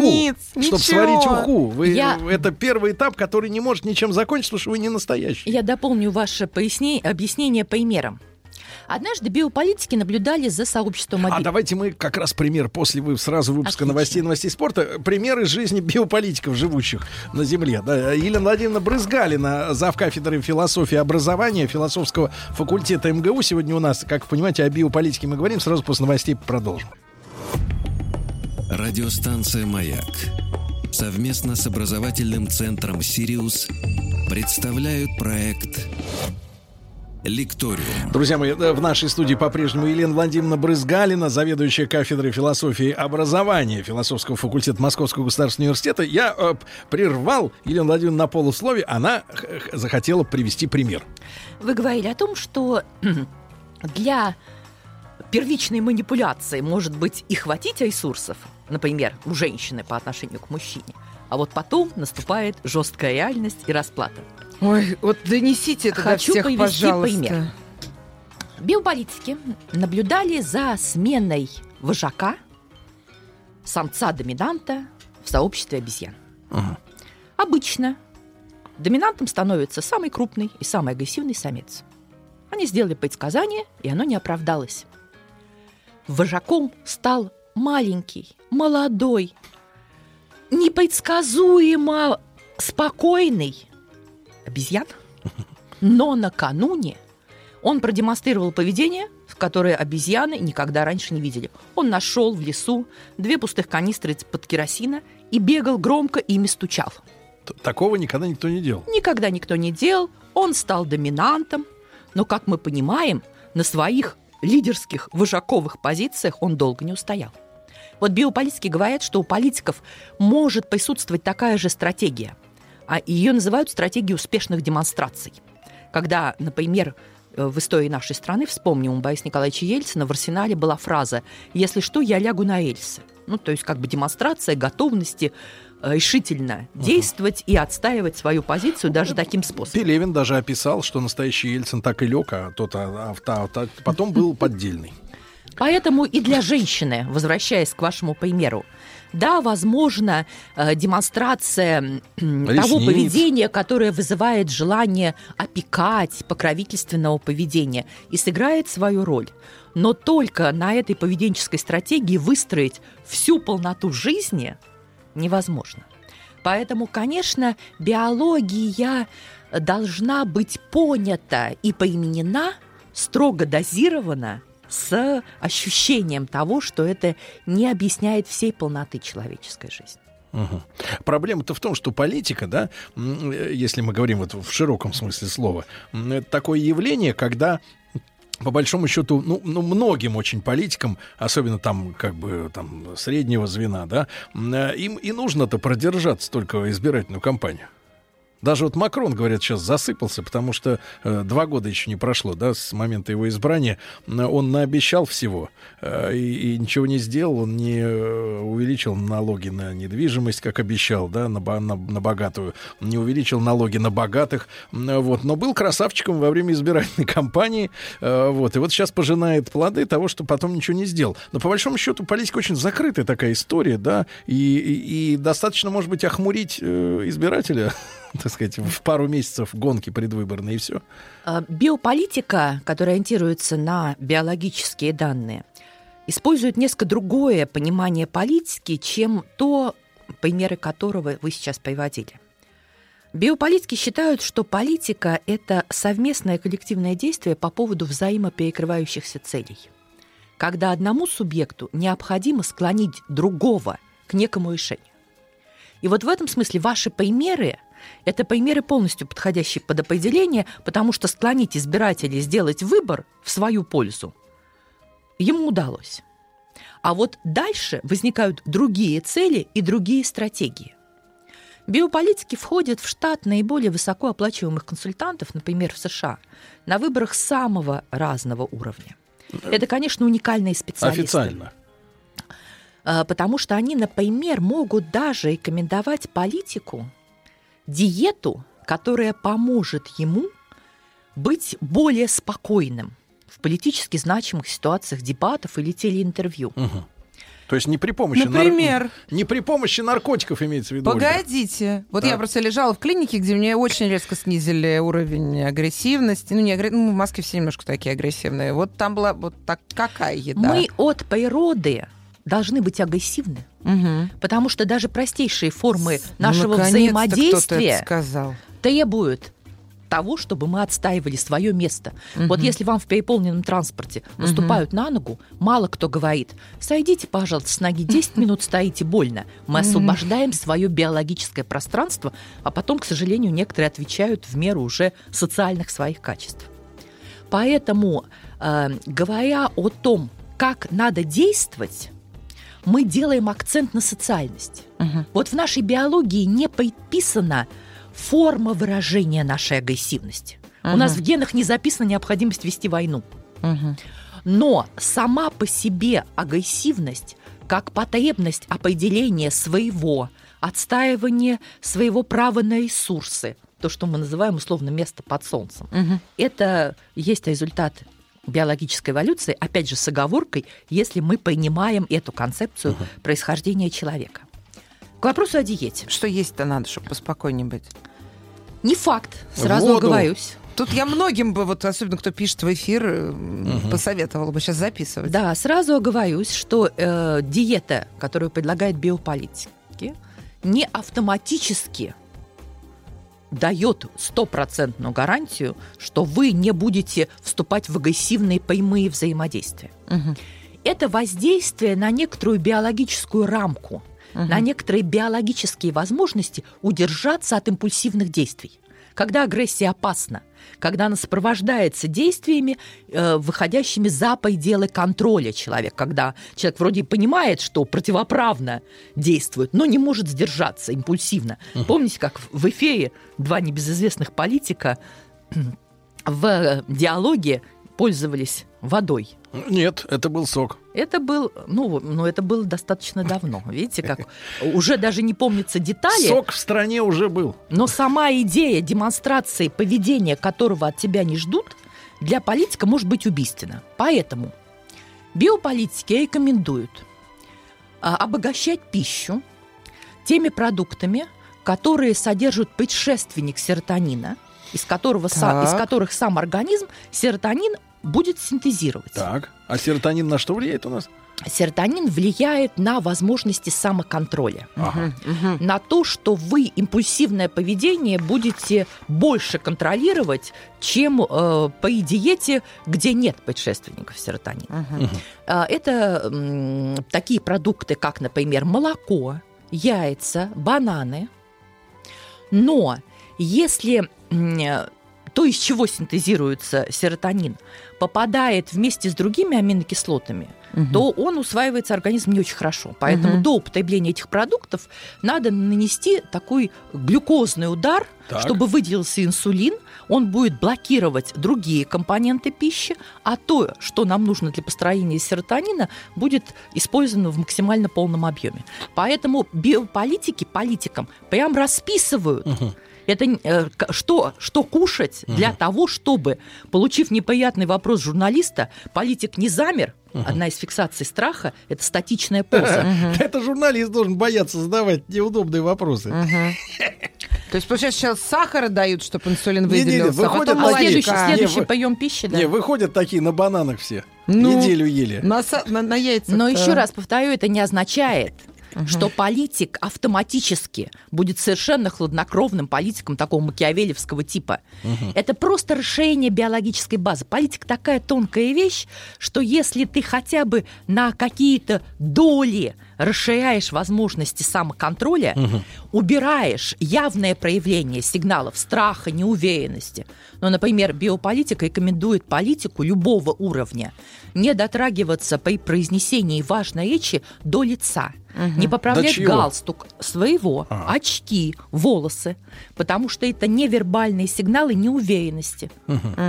На- Те же коучи могут научить женщин распознавать сигналы обмана. Ведь это парадоксальная вещь. Казалось бы, эволюционно-биологически должны быть отбракованы особи, э, от которых мы получаем сигналы обмана и их распознаем. Но, тем не менее, эволюционно мы продолжаем эти сигналы обмана распознавать. Поэтому вот все эти биологические закономерности, они увеличивают нашу Ага. адаптивность. Но, Елена Владимировна, тут ведь возникает теперь вопрос. Раз существует биополитика, то, получается, есть биополитический до- этот, как вот, допинг, правильно? А, совершенно Запрещенные. верно. Надо их перед дебатами кровь сдавать заставлять, чтобы их проверять, что они там наели себе. Бананов, яиц, еще что. Может, он какой-нибудь напудренный. Про- Продолжая такую аргументацию, надо Да. вспомнить еще один смысл термина биополитика. Да, Елена Это Владимировна, смысл да, сразу Фуко. после короткой рекламы Елена Владимировна Брызгалина с нами сегодня. Радиостанция «Маяк» совместно с образовательным центром «Сириус» представляют проект «Лекториум». Итак, Елена Владимировна Брызгалина, заведующая кафедрой философии и образования философского факультета МГУ. С нами сегодня Елена Владимировна опять вас на полусловие, так сказать, притормозили. Прошу. Но видите, мы такую тему обсуждаем, что очень сложно поставить где-то точку, потому что все э, аспекты, с которыми работают биополитики, они пересекаются, друг с друга, в друга перетекают. И мы вышли на тему использования этих биологических знаний и технологий как основание для манипуляций и понимания вообще э, сферы политики как сферы мелких и крупных манипуляций. Когда в конце уже 70-х Мишель Фуко в лекциях 78-79 года говорил о том, что медицина и биология приобретают в современном обществе особую власть, он как раз использовал термин биополитика для обозначения новых возможностей для управления людьми. Потому что та же самая констатация смерти, установление критерий того, жив человек или нет, установление критериев нормы, э, инвалидность есть у человека или ее нет, это все те способы, с помощью которых выстраивается политическое управление м, через человеческую телесность. Но опять же надо понимать, что человек многоуровневое существо. И манипуляции, направленные только на управление телесностью, существенно ограничены. Вот мы в перерыве разговаривали, действительно масса примеров того, что первое внимание к такого рода результативности э, воздействия на уровне биологии дальше разрушается, потому что даже уровень психологических знаний более высокий, чем уровень биологических знаний. Биология хорошо работает, если вы имеете дело с большими группами людей. Что есть общего у людей, принадлежащих к разным социальным средам, имеющим разное образование, воспитание? Телесность, биология. Мгм. То есть как раз э, то, Как что раз сейчас то- во Франции происходит, то есть вот э, большие толпы людей, э, и, и политик может э, как-то воздействовать на них, да? Политик- Мы, мы перед эфиром еще пе- обг- обговорили о том, Елена Владимировна, что существуют и звуковые, и э, цветовые послания, да, Да, вот на да. подсознательном уровне. Ну, например, если политик использует в одежде красные цвета, как, например, были в костюмах э, Клинтона на последних выборах в США, э, то политик должен понимать, что он посылает противоречивый сигнал. С одной стороны, красный – это цвет плодов, которыми питались наши предки, с другой стороны, красный – это цвет крови. А на прямую агрессию с кровью у нашего биологически молодого биологического вида не сложилось внутренних запретов биологических. Они у нас есть только социальные. Возвращаясь к вашему примеру с э, нынешними событиями во Франции.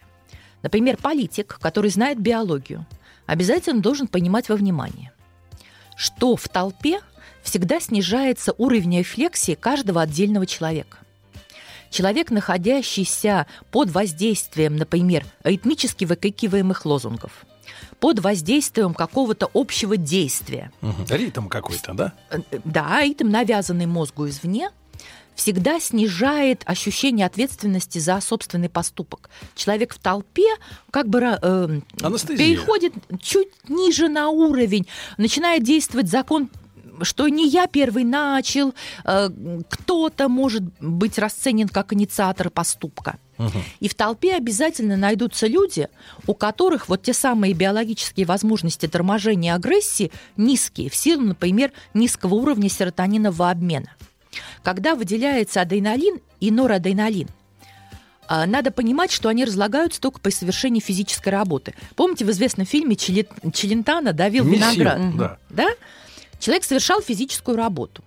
Одному для того, чтобы успокоиться, уровень физической работы может э, потребоваться сломать, низкий. Да? Сломать, например, карандаш. Или во многих офисах висит лист гнева.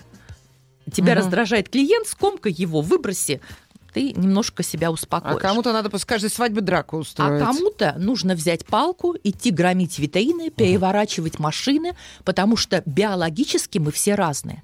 И в этом смысле справедлив вывод. Если политик э, пытается анализировать поведение больших групп людей и воздействовать на него, то уровень биологического анализа обладает большей возможностью предсказать. То есть толпа более животное чем... существо, да, чем Это показывали личность. еще и русские психиатры рубежа 19-20 а, В таком случае, Елена Владимировна, понятно, что во французском посольстве нас будут слушать в последнюю очередь, но тем не менее, вот большая толпа, которая этим занимается, такой политик, как Макрон, условно говоря, как-то одевшись или как-то сказав что-то, может на нее влиять, или тут уже нужны ультразвуковые пушки, чтобы, так сказать, люди с, хватались за башку и бежали в поликлинику.